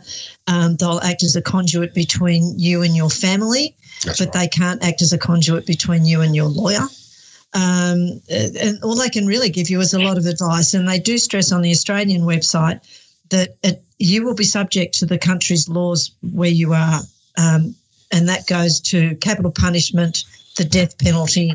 Uh, and um, I don't know if, if many people outside of Australia would remember the Bali Nine, who were kids who got busted in Bali.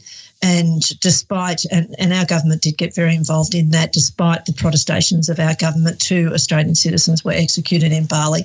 And there are foreigners executed all around the world for Yeah, doing Singapore- stuff. Singapore Singapore's same- done it. Yeah. thing. So, yeah, the bottom line is you, you know, you have no rights other than the rights of the citizens in that country. And I But- think and the it- responsibility of each traveler too is to know what the laws are. I mean, that's not only is your perspective about your own laws at home, laws are very different in other countries, and it's up to us as travelers to know what those are. And even the interpretation of those laws, because uh, some countries don't believe that you're innocent until proven guilty. That's right. Absolutely. Yeah, that's true. But the other thing you've got to think about is your country may not have an embassy in the country that you're in. And quite often there's uh, reciprocal arrangements. I know Australia has arrangements with uh, British embassies in certain places And where we don't have it, and Canadian embassies, and I think some US embassies as well, where we don't have uh, a presence. Um, so that's one thing to think about as well.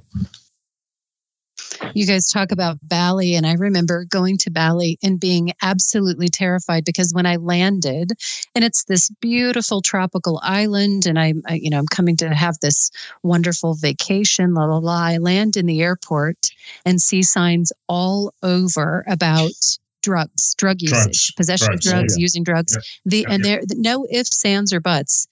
It is it is punishable by death and there i mean it's there's no misinterpretation there's no wiggle room. And i remember buying souvenirs like little things like earrings and a little figurine a carved buddha or something to bring home. And it was packed in tissue paper. And the earrings were in a little cardboard box with some cotton fluff or something to keep the earrings from wiggling around and whatever else. Every single thing that i bought i unpacked and before I packed my suitcase, never have I taken things so seriously. I took, I got rid of every bit of plastic, every wrapper, every price tag, everything because I was not going to take the chance. And and that responsibility really fell to me. It's my job to make sure I'm not taking anything home. And I kept that bag in my hand the entire time until I handed it to the airline at the airport when I left. Because Very it's sound. it's no joke.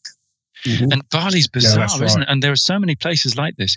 When you're actually there and you go down to Kuta Beach and places like that, Mhm. there are so many drugs around and, and 25% of the people are off their heads and everything.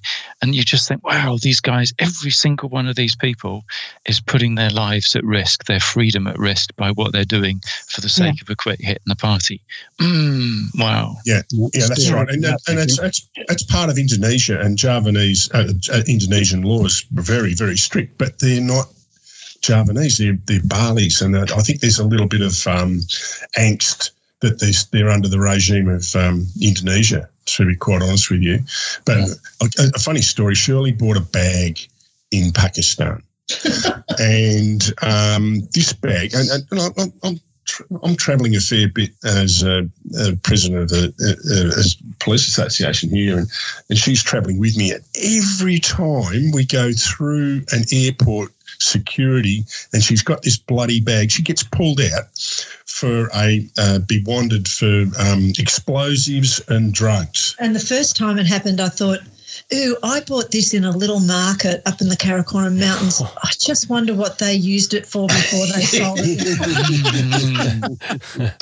Happened five or six times. Once it passed the initial Scent. I wasn't quite so worried. and it's a really cool bag. If you get to the Karakoram Mountains, Michelle, I'll send you a photo. It's some really nice Thank you. stuff. I'll be sure to avoid it. I've, I've, when I was, I've been traveling on the bike and, and heading into countries where I know that um, drugs are an issue, and heading out of countries where drugs are an issue. Inevitably, if you're traveling on your own, then you're leaving the bike to stand, and unattended while you head off to do paperwork. The first thing I did whenever I got back to the bike was have a good look around it and to make sure that nothing had been stuffed into little nooks and crannies and things like that, that I was then going to go to the next stage of the process and, and potentially get pulled over. But a, a lot of the laws that you learn, they're, they're the basics and you already know them anyway. It's just a case of paying attention to them. Um, it's, it's, for example, in virtually every country in the world, you've got to have photo ID with you at all times. So do. Um, and speed limits, they're a perfect example. Learn about them before you go into a new country or as soon as you are in. Ask the questions. The local officials are really happy that you're paying respect to their country and they want and you want to know what speed limit you're supposed to be going at. But I mean, there are lots of things that you can't learn. I had a bit of a, a giggle over this because I mean there are some nuts rules around, and I've got to tell you what some of these are. In Switzerland, it's not only illegal to flush the toilet after 10 p.m. if you live in an apartment, but it's also illegal to, for men to stand urinate standing up at night time. Well, you can understand. How that. the hell are you supposed to know about that? And Brian, surely you're How like they this. catch you? Yeah, that's what I was thinking. you know, in the middle of the night, the door bursts open, freeze. Brian, surely you'll love this one. It's actually illegal to swear in public in Sydney. Really? Yeah, I know. We all get locked up there. Just as well I didn't exactly. know. Bloody ridiculous. And this is another one. Um, it's illegal to fart after 6 p.m. in public in Florida. Surely. this one, actually, I did get caught with um, in Thailand. Um, I dropped some money. Um, I was just fumbling, and this this um, baht note um, got out of my hand, and um, I was quick enough to stamp on it. Looks of horror from around me, and I had no idea what I'd done. It's illegal to put your foot on money in Thailand. Fortunately, it wasn't a policeman. so- Monarch on. That'll, that'll, that'll be the um, the, the region's uh, head or something like that Yeah. because they're very Yeah. The strict. royal family. Yeah, the royal family. yeah. But you know, most apart from those silly things that Sam's just uh, discovered, we're all now going to have to be very concerned about. Most of the things that are going to get you into strife overseas, it's really common sense. Like, do not take photographs of a military installation. Yeah. You wouldn't do it at home. Don't do it overseas. The Australian couple that got done for using a drone in Iran near a um, a power station. Seriously, Yeah. You needed just to be told in. that you should do that. Even if you would do it at home, you don't do it in a foreign country. Right. No, no. Has anyone here been jailed in a foreign country? No. Uh, Sam, Sam, Sam. How did somebody Send somebody to mention my name? Sorry, Sam, you probably weren't listening there. I was just asking if anyone was jailed in a foreign country. Yeah, no, I was I was just playing Mr. Innocent there because I could tell that the flack was coming in my direction again. Listen, things can go wrong. It doesn't matter if if you've paid um, due attention to and, and respect to the country that you're in. Things can go wrong, and then you can find yourself in in deep trouble. The scariest moment of my life today, and anybody who's read my book Into Africa is going to know this story, was when a man in Tanzania stepped out in front of me. And I hit him, and I hit him really hard. And that ended up with me being thrown in jail. And that was the scariest moment of my life today. Um, uh, in fact, the hair on my arms has just gone up, just even thinking about it. I was hugely fortunate then because uh, of two things. Captain Joseph, the retired captain from the Tanzanian army, who I mentioned earlier on, but also the representative for the British embassy. Um, drove past and he happened to notice the number plates on my bike. Now, he very smartly didn't get involved, all of the pol- police milling around and hundreds of people watching what was going on. Um, he came in and, and checked in um, at the police station later on to find out what had happened with me. And um, but that was when I found out for the first time what it is that um, embassies can and cannot do. But from that time onwards, I've always gone into a country knowing the telephone numbers and the addresses of um, my embassy, so that if something does go wrong, I've got a way of getting in touch with them. Because they may not be able to do a huge amount for you, but they can be there for you, and at least they can make sure that people know where you are and that, that you're in the situation that you're in. And that is just worth its weight in gold. Um, literally, that was a, a, a, horrific experience. And it's just the perfect example of how, yeah, you know, you can be minding your P's and Q's and doing everything right, but something um, can go badly wrong. And then it's up to you to be common sense and calm. Um, and if you do something wrong, I mean, we, we can't learn all of the rules. A friend of mine um, in Ecuador, um, he was traveling through and he parked his motorcycle in front of the, the police station in Quito because he thought, ah, it'd be safe to park it there. Yeah, well, of course, the police weren't happy at all about having this strange motorcycle parked outside their police station. This is a country where bombs go off. Um, so, well, you know, it's a common sense, it's a simple thing that he did wrong. So we can't get it right all of the time. When the police nabbed him, he just said, Look, I'm really sorry. I didn't understand. This is what I'd done. And the policeman waggled his finger at him and said, Look, okay, you've learned a lesson. Don't do it again. And it was job done. Um, so, you know, if you do something wrong, apologize. And if you do something wrong knowing that you've done it wrong, try not to look too guilty when you get caught. Yeah, that's a good one. Good luck. Mm. Sam's practiced it, I'm sure. no, I, I, I, I'm, I'm Mr. Innocent. You know that.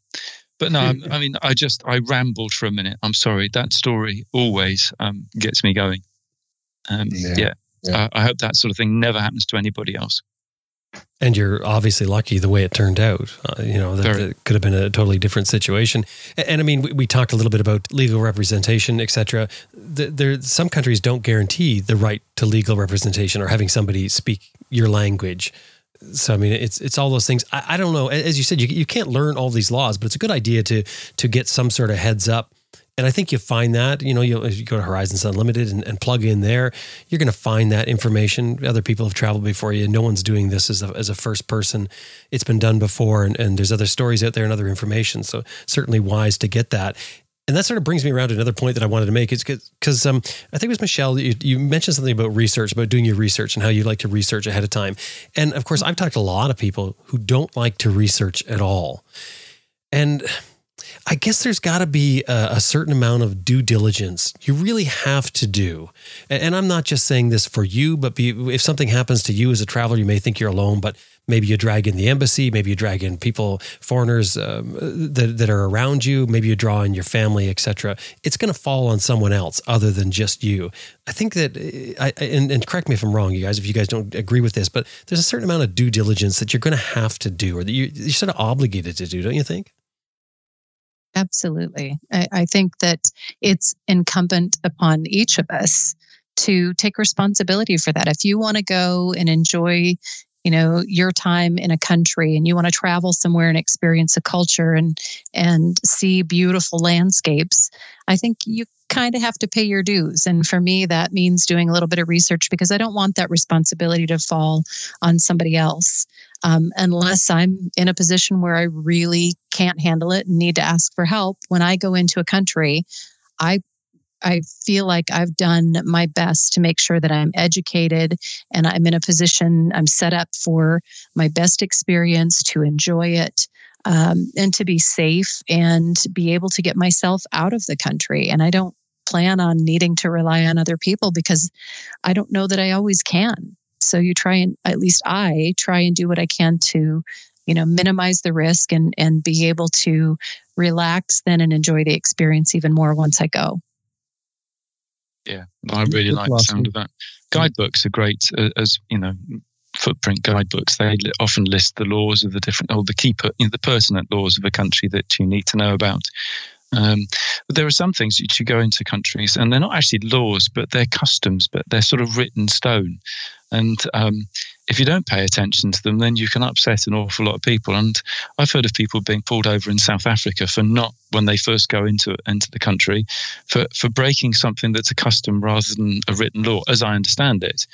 And that is that when you're travelling along a main road, if you're travelling more slowly than the vehicles coming up behind you, it's your responsibility to pull over to the left hand side so that they have an easier run at overtaking you. Mm. Yeah, that's com- that's mm. commonly done and, and, expected. And I've been mm. in both positions. coming up fast on somebody else and seen them step over. And when I first saw that, I went, what? Is cars pulling over for a motorcycle? Wow, how cool is that? Mm. And then realized that they do it all the time. That's normal. Isn't that actually a really nice rule? Oh, it's it was It's such a relief. It's courtesy. It's isn't it? real courtesy, and it Courtesy. costs almost nothing, does it? Yeah, well, period, nothing. It's definitely, but yeah, and, and you don't see that in so many places. You can see, I mean, I see it all the time coming off a particular ferry here in BC where all the, the motorhomes putting along at slow speeds. And do they pull over at the pullouts? Do they make it easy for anybody to get past? No, they do not. Di- very different attitude in this part of the world compared to some. We have um, slow lanes where they ask people, you know, in slow vehicles to move over and they'll have little passing points. And it's Mhm. always interesting to see which people think that they are actually a slow vehicle. And others that think, no. I'm, clear, I'm clearly ca- ca- carrying a carrying on at a very good rate because I'm not going to move over for this slow vehicle lane because I'm not a slow vehicle. Yeah hmm Don't get me started. Oh, God, God. Just Go on, as- go But on. you know, this we're talking about places that you go and get yourself into trouble. The other thing you should think about is places you shouldn't go at all. Do you have one of those places? Oh, Afghanistan. Yeah. Just saying, it's not somewhere I want to visit. hmm I think that a lot just- of it though is is depends on your perception and how much you listen to the news and how much you listen to other travelers coming from where you're heading or Okay. So when are you going to Afghanistan, Grant? I'm not. I'm just saying that some countries like that other one in that area, Iran, a lot of people think, "Oh, no way can you go to Iran. That's absolutely terrible. It's dangerous. You'll you'll be dead. You're, there's no way you're going to survive. It's going to be horrible." And yet, everybody that I know of that's been to Iran has always said it's the friendliest country in the world. Yeah. So It is. you've got to be careful who you listen to about that. Yep. And I went into Ethiopia just after the civil war had finished, and uh, Mhm. the general advice was, "Well, don't go." Um, but I was younger and more stupid, and I did. And then I discovered why people were saying, "Don't go," and I was lucky to get away with it. And I had an absolute ball. Yeah. What do you mean? You, you, what would? Do you want to tell that story? Well, I mean, Ethiopia had been at, um, in, in a civil war for 20 years, and almost a whole generation of men had been wiped out during that time. And um, here was me, um, young guy, wanting to ride the length of Africa. I'd already been turned down for the west of Africa because the borders there had all closed and so on. And I didn't know as much as I should have done about going down um, the east side, but I knew that this civil war was coming to an end. And um, I thought, well, if it's ended, then I can go in and I'll mind the P's and Q's and I'll only travel in the daytime and et cetera, et cetera. Um, and the general advice was, well, you know, um, you probably ought not to go there. There was no, you must now, under no circumstances, go there. And I took that as, well, okay, well, you know, you can go there, but just you're going to have to be really, really careful. Um, at that time, the British Embassy was saying for Zaire, for example, under no circumstances should British citizens enter this country. Well, that's not what they were saying for Ethiopia.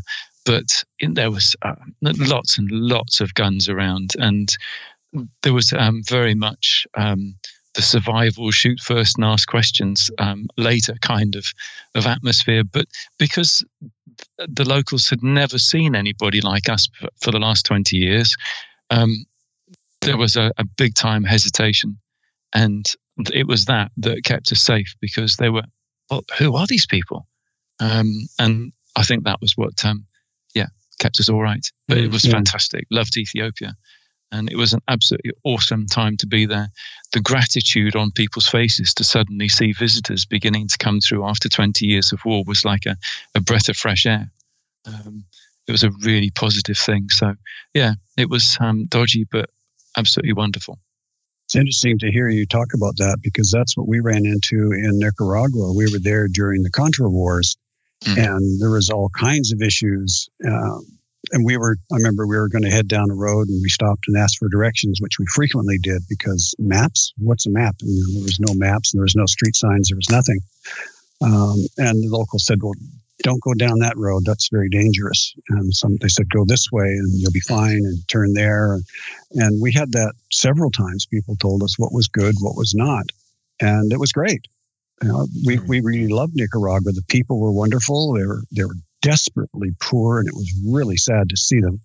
Susan got her hair cut by a barber who had come out of retirement because his entire pension was now worthless. He had it, the, the money amount was dinner was a roll of bills as fat as you could hold. Mm, wow. Whereas it Yeah. used to be a couple of pieces of paper. You know, it, it was just ridiculous. It was a suitcase full of money for the hundred dollars that you had to change at the border. Literally a suitcase full of money. It was ridiculous. So there was a lot of uh, poor people. Um, we walked into one store trying to buy something, and they said, uh, "Well, here's what we have, and here's this whole store with all kinds of glass shelves and drawers, you know, the usual cabinet things." And they were standing behind the ten items they had for sale. That was it. That's all they had. We went into a restaurant and said, um, "Well, what have you got for dinner?" The guy gave us a menu, and everything was cool. And we was like, have you got this? No, I. You got this? How about that? No, I. No, I. No, I. No, I. They had nothing. So, well, what do you have? Pollo. Okay, I guess we're having chicken for dinner. that was it. That was the only choice. there was nothing else. It was just, Yeah. it was really something. But the people were so friendly and helpful. It was really, really a nice experience. I remember it well. Pollo con arroz. One Oh, yes, of Staple course. diets. Eh? Comida del dia. Can I just ask you guys a question? In No. in each of your countries, is it legal to park your motorcycle on a wide bit of pavement? Yeah. Uh, The it- thing- yes, it is here in um, Australia. In, cer- in certain places, they've banned it in Melbourne. It used to be everywhere, but uh, busy um, uh, footpaths leading away from major railway stations, they've said no, don't park here. But they've they've increased the number of on-street parking for free on-street parking for motorcycles as well. Okay, I need to explain what Sam just said. To our North Americans, pavement is black stuff that you drive on. Ah, sorry. Um, Yes, sidewalk is the word Sam is talking about. No, it's not legal. in North America. footpath. Footpath. No, I don't know. not legal. I Not legal. I really No need way. to get my international terminology right, don't I? Yeah, it's not legal here in the States either, at No. least in my part of the world. There might be some exceptions in some metropolitan areas, but it would be marked um, if that's the case. But I would say the vast majority is no, not but legal. not not on sidewalks though. No parking on sidewalks. I don't no, I don't know of a place you I've I've never seen anyone ever park on a sidewalk. Not in We North do. America.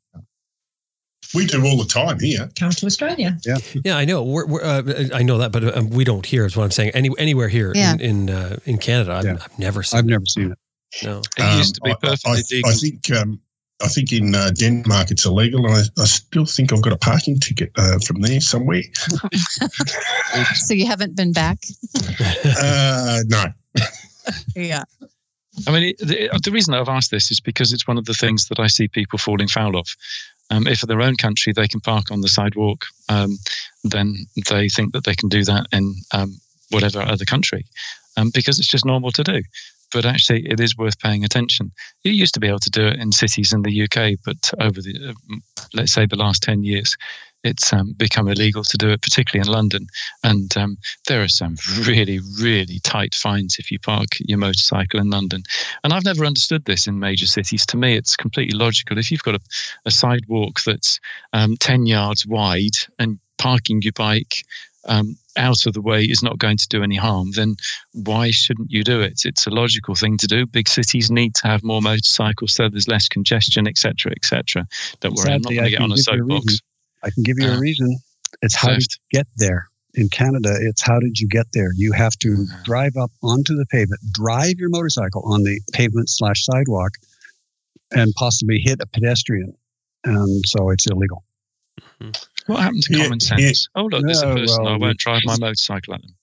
Yeah, Yeah, that's right. good luck. And here, here they um, uh, it's it's not a, a law, but um, the general etiquette is that you park near the road on the footpath because of people who might be blind impaired. They use um, the edge of the, the buildings to uh, to make their way through. Um, so uh, people use common sense. But even the bike shops in Elizabeth Street, which is one of the main uh, motorcycle strips here in the city, uh, they put all their bikes out on the footpath. You've got to walk past them. You can just view the bikes. You don't have to go in the showroom. They're all on out in the footpath. Yeah, not here. Not anymore. We used to do that 30, 40 years ago, but not anymore. Of course, if you go to places like Vietnam, then um, the sidewalks aren't for people to walk on at all. They're to, to park your 125cc on. Yep. and and following the crowd doesn't always work either because uh, if you pull up and park in a spot where there's some other motorcycles parked and it doesn't look like a, a parking spot, but it seems okay because everyone else is parked there, you may find yourself with a ticket or maybe a missing bike by the time you come back. So I, I guess uh, you know people will think they can get away with it for a little while, and then somebody else comes along and figures, well, somebody else is doing it, so I can do that, and and it's all illegal. We weren't the only ones who got booked in Denmark, let me say. No, that's true. that's true. I don't want to take the Michael with this comment, but um, one other thing that you really need to watch out for if you're traveling in Europe is going to Portugal. Um, don't pee in the sea; the piss takes are out. Ah, yeah, yeah, yeah. Very, very No, really, it's illegal to pee in the sea in Portugal, and who's who on earth is going to be policing that? For goodness' sake! Good luck. Well, we'll end with that incredible piece of information that we we've probably all written down so we don't forget. and we'll move on to a listener question. Then we're going to wrap this up with this listener question from Kelly Hoos. Kelly says, I've heard you talk about part of the magic of traveling in a foreign country is immersing yourself in the local culture and language, also stating that sometimes the language barrier can be a bit of a problem.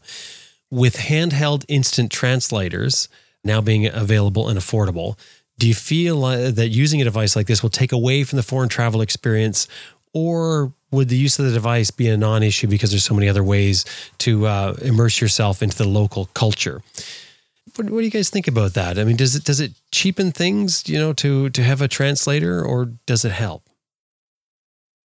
Uh, Shirley's got a great story on that. But before we do that, shout out to Kelly and, and Connie. Um, hope you're um, not uh, uh, causing too many um, uh, roadblocks for motorcyclists driving that truck, mate. But uh, I know he's just bought a, a uh, adventure bike and is hoping to come out to Australia one day. And we'll look after you, mate, when you get out here. But um, sure, you go with your story. His bike's likely to be an antique by the time he gets Yeah, well, that's true. Could be. Uh, are you talking about my picture talk? Yes. We've got the little book No, Picture no, Talk, yeah. which I know I've, I've spoken about before, and it is a great way of of um, interacting with the locals when you can't speak the language because it has a picture for every possible occasion. And um, we were in a restaurant in Uzbekistan, and I pointed to the chicken, and then smacked myself on the the thigh, and we got beautiful pieces of chicken Maryland and salad for lunch. So it worked.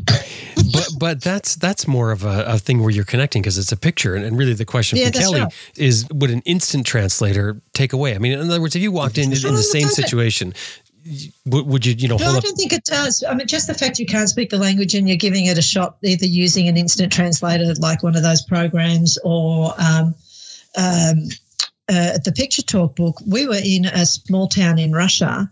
And the lady behind the reception desk at the little um, guest house, we were saying, got her Google Translator out and typed something in and showed it to us. And it said, I will meet you in the spa at seven o'clock for breakfast.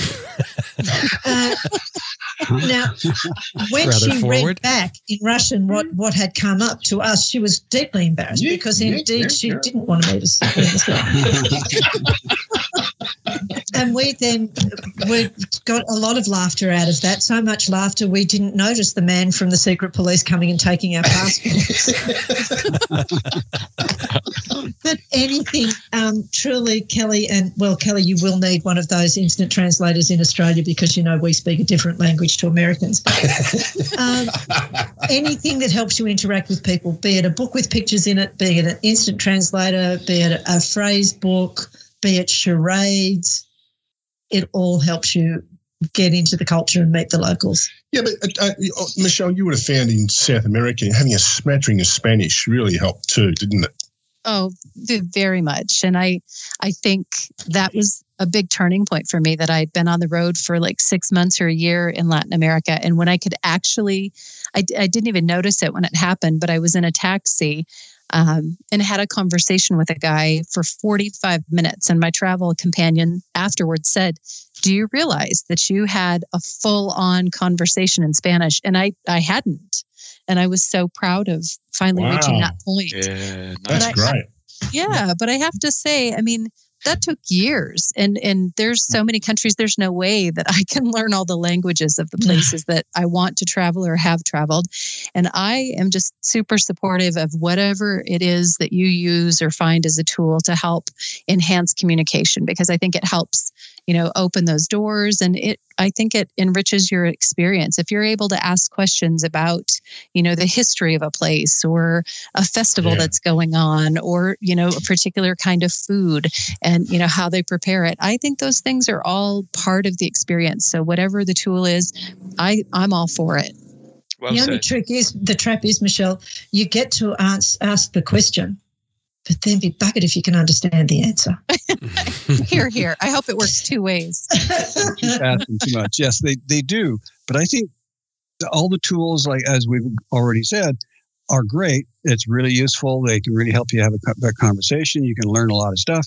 But I think it's absolutely critical that you have at least the top 10 or 20 words yep. memorized. You know them. Yes. So yep. you can say thank you in whatever language. Stuff like that makes a huge difference. I mean, if you can't even say thank you in their language, you're not trying. And they know. The one thing um, I learned very quickly in Spanish was más despacio, por favor. Yes. More slowly. Just get them to yeah. slow down when they're speaking, and you'll have a better chance of picking up the odd word that you know, and you'll be able to have a, a shot at working out what they're saying. Yeah. Yeah, yeah no, I, I agree. And you know, when we're travelers, listen, we use technology for all sorts of different things, don't we? Because it gives us a chance to enhance our journeys. It gives us a chance to have um, the opportunities to do more things. And I, I, Michelle was basically saying, I think if there's a tool that can help you to connect and to understand more, then use it. And it's fantastic. Have you noticed how, since these translate machines have come out, um, we Brits are getting quieter and quieter? Because in the past, if we wanted to make ourselves understood, we just talked louder and louder and louder until it inevitably, eventually, somebody understood or You're not the only one. rude, arrogant tosses. Um, but I mean, the thing with tech, the tech is it's great to have, and it can do two things. A, it can help you to communicate, but also it can help you to start learning more of the language because the, a lot of these um, apps actually speak it's not just written on the screen in front, it actually speaks the words to you. And if you've already got the basics, like Grant Grant said, of hello, please, thank you, which is the way to, I'm not paying that much, that's ridiculous, and those sorts of things, then the extra words that you're learning, they can actually help you. But the beauty is, just because you've got the technology doesn't mean you have to use it. Yeah, I, I think that's a really good point. And that's what I was going to say. It's kind of makes me think of the backup cameras you find on cars now, and the um, the indicators for people in your blind spots if you if you depend too much on this, and, and I see people do this, they can't actually back up without the backup camera. You know, they, they've, they've, they've forgotten how to sort of turn themselves around and, and back the vehicle in. So, I mean, I think you can depend too much on something like that and then not get your, like Grant said, the 10 words in sort of thing. Yeah, well, I mean, remember, you have to have risk, an internet connection. Or you have to have an internet internet connection for those things to work. Mm-hmm. What if you don't have one? Yeah. Exactly. Or it's really, really, really expensive. Yeah. Do you want to trust the Wi Fi? Maybe there isn't Wi Fi. Maybe your cell phone doesn't have a local SIM card. Okay, you've got nothing. So you need the basics. And I would I would probably take this Muama essence or Enence that they are that uh, Kelly talks about or any other translation program and I would take a travel book and I would take a little card um, and I would learn a few words. Use all the tools available to you because you never know when something's not going to work. And those little pocket um, phrase books, they're really handy. You know, oh, yeah. Where's the bank? Where's the toilet? Whatever. Remembering in South America how close the word for bank and toilet actually are. yeah, quite exactly pronounce it's, it's all in the pronunciation. I remember when we were in Austria the first time and we were trying to get to a place and I kept saying that we wanted to go to Werfen and these people were looking at me going, There is no such place because we should have been going to Werfen. and Werfen with an Australian accent and Werfen with an Austrian German accent. One yeah. existed and one didn't. Yep. I had the same problem in China. no way could I get the tones and everything else right. It's impossible. You know, Kelly, um, there's also the GPS risk um, equivalent of this. Um, too many people, uh, it seems to me, plug their GPSs in and they put the route in and they put their destination and then they just follow the purple line on their screens and they forget to talk to people. They forget to ask directions.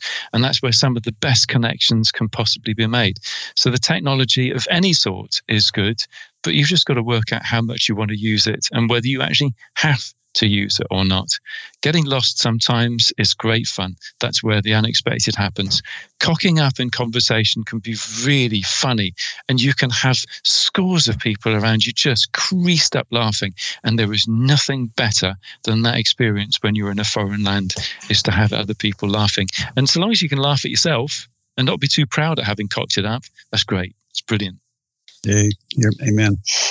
that can happen in restaurants we we've been in restaurants where I really thought I've I've nailed the pronunciation from the phrase book of what we've ordered, and when the food arrives on the table, it bears no resemblance. so Next thing you know, you're meeting somebody at seven o'clock in the bar.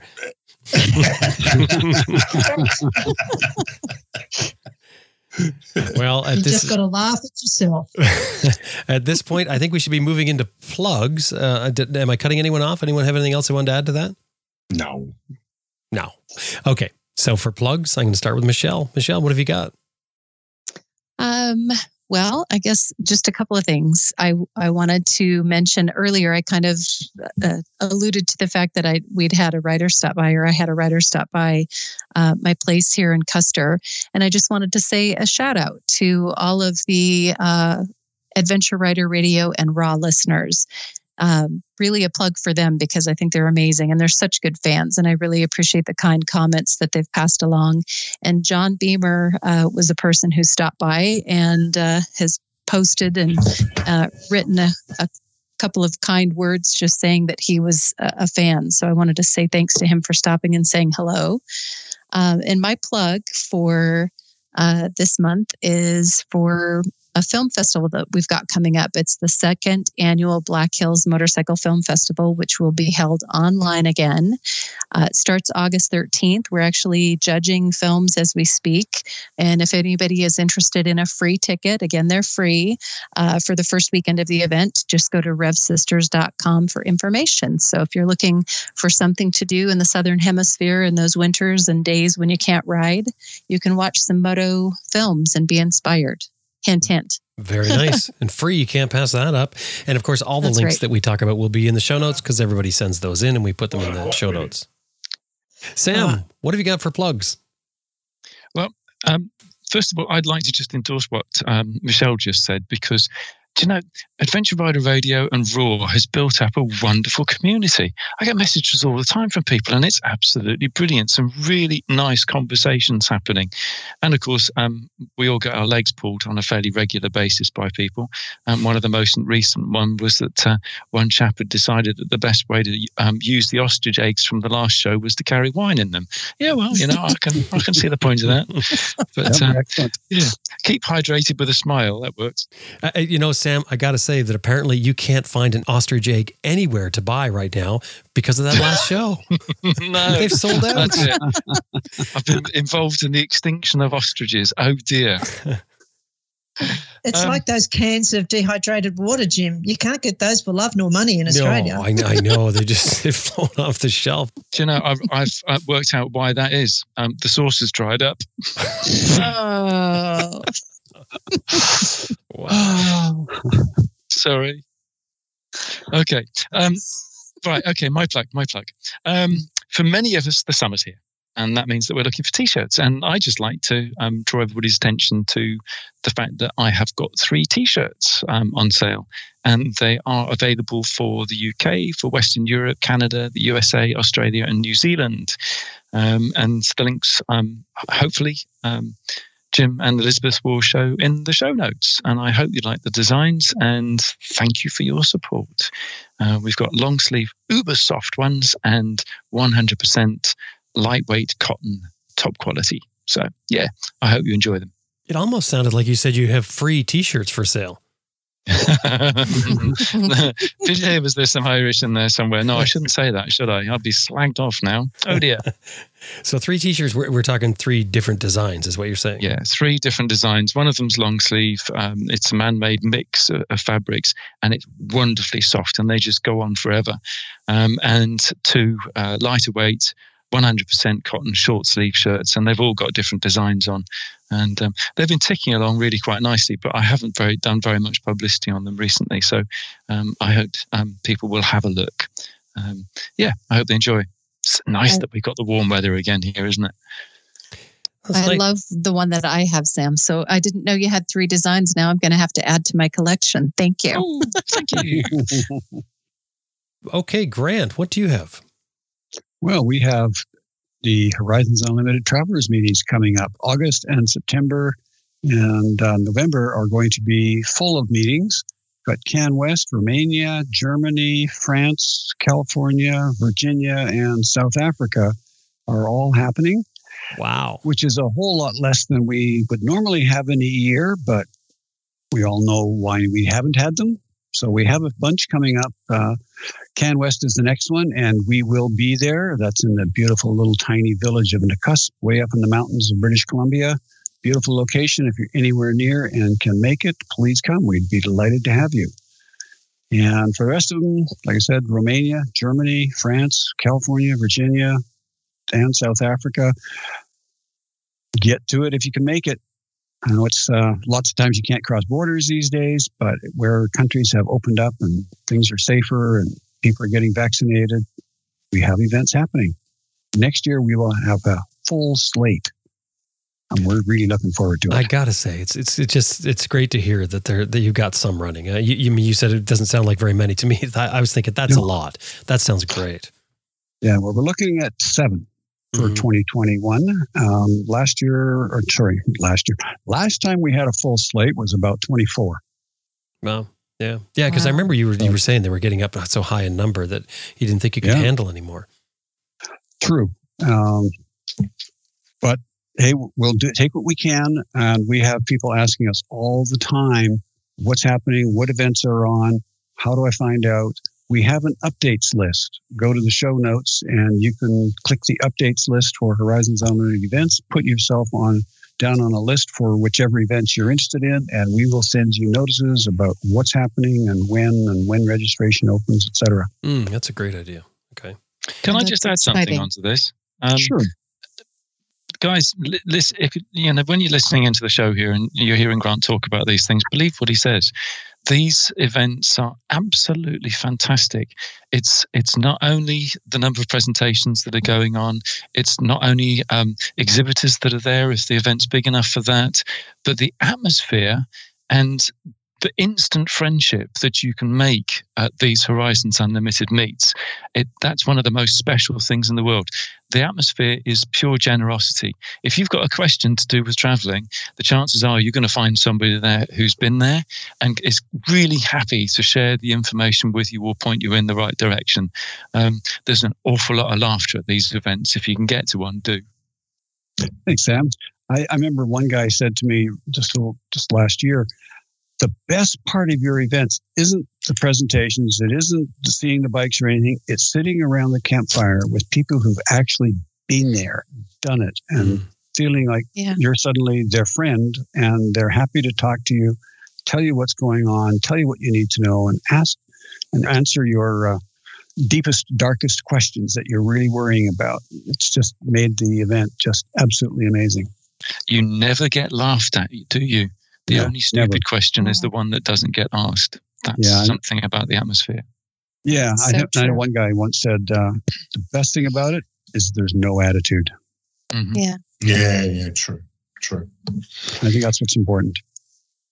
See you at one of the events somewhere sooner or later.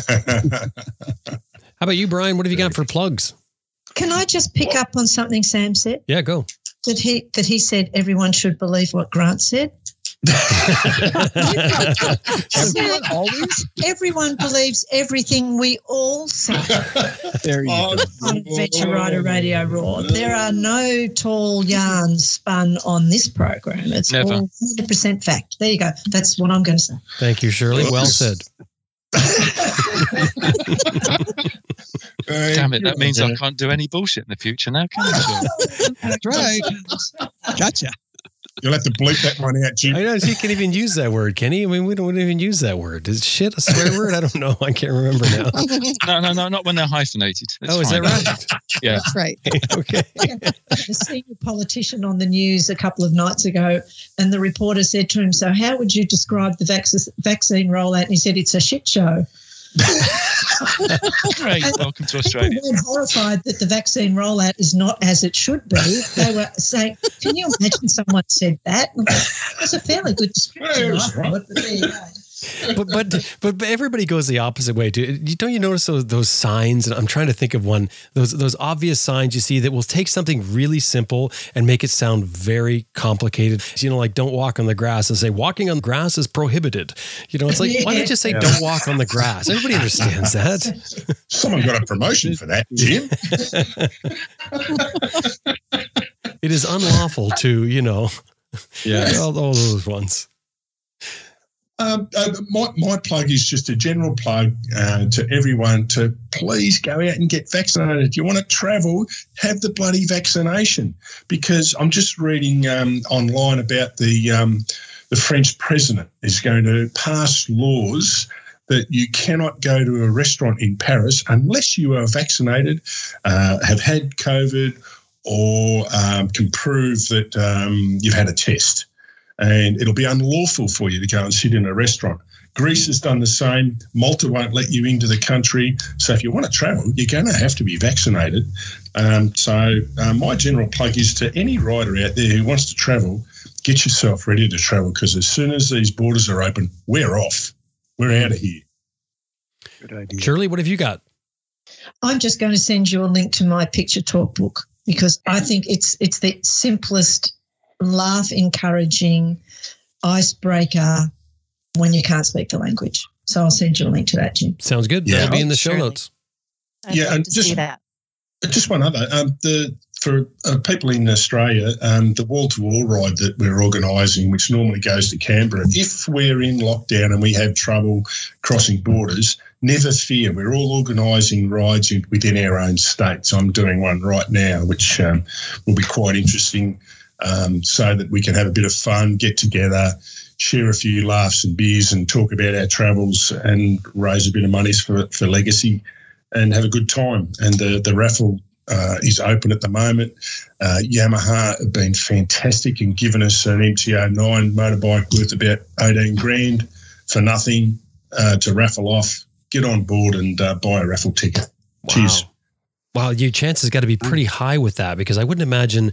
I mean, in the big scheme of things, in lotteries sense, that there's that many tickets sold. No. No, no, no. It's usually about three to 4,000 tickets only sold. Oh, wow.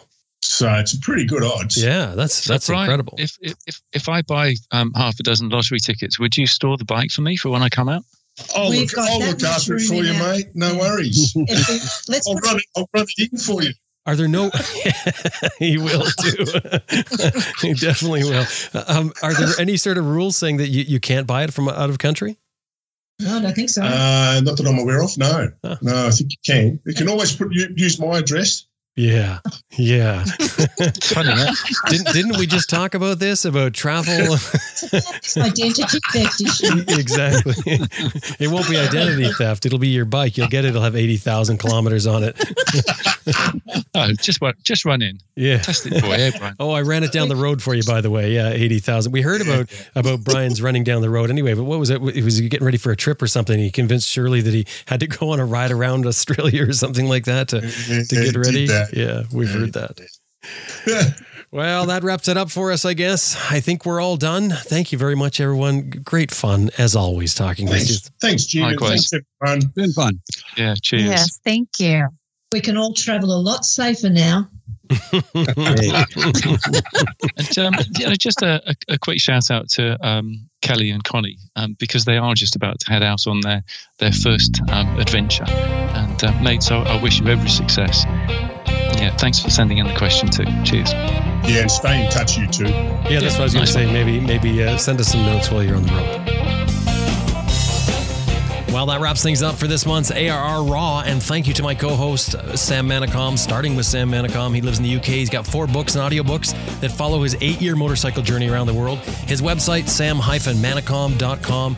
Shirley Hardy Rix and Brian Rix are from Australia. They also have published their own books on motorcycle travel. You can buy them wherever you get ebooks at their website, aussiesoverland.com.au. Michelle Lamphere is a moto traveler that also has a couple of great moto travel books The Butterfly Route and Tips for Traveling Overland in Latin America. Both of those titles available on Amazon. As well, she has a motel for us motorcyclists and anyone else called the Chalet Motel. You can find out more about that at chaletmotelcuster.com. And of course, Grant Johnson is from Horizons Unlimited, which is the hub, literally, for our adventure motorcycling community. Horizons Unlimited has tons of up to date travel information as well as a huge forum of dedicated travelers that connect you with other travelers. They also put on the hub meets around the world. You can see a worldwide list of hub meets at their website, horizonsunlimited.com. Special thanks to our producer, Elizabeth Martin. My name is Jim Martin. Thank you for listening. Join us again next time. Oh, and don't forget if you want to get uh, your question or a topic suggestion in here, drop by our website. You can also look at the show notes. I have some more information in here. You can make comments on the show notes. AdventureRiderRadio.com.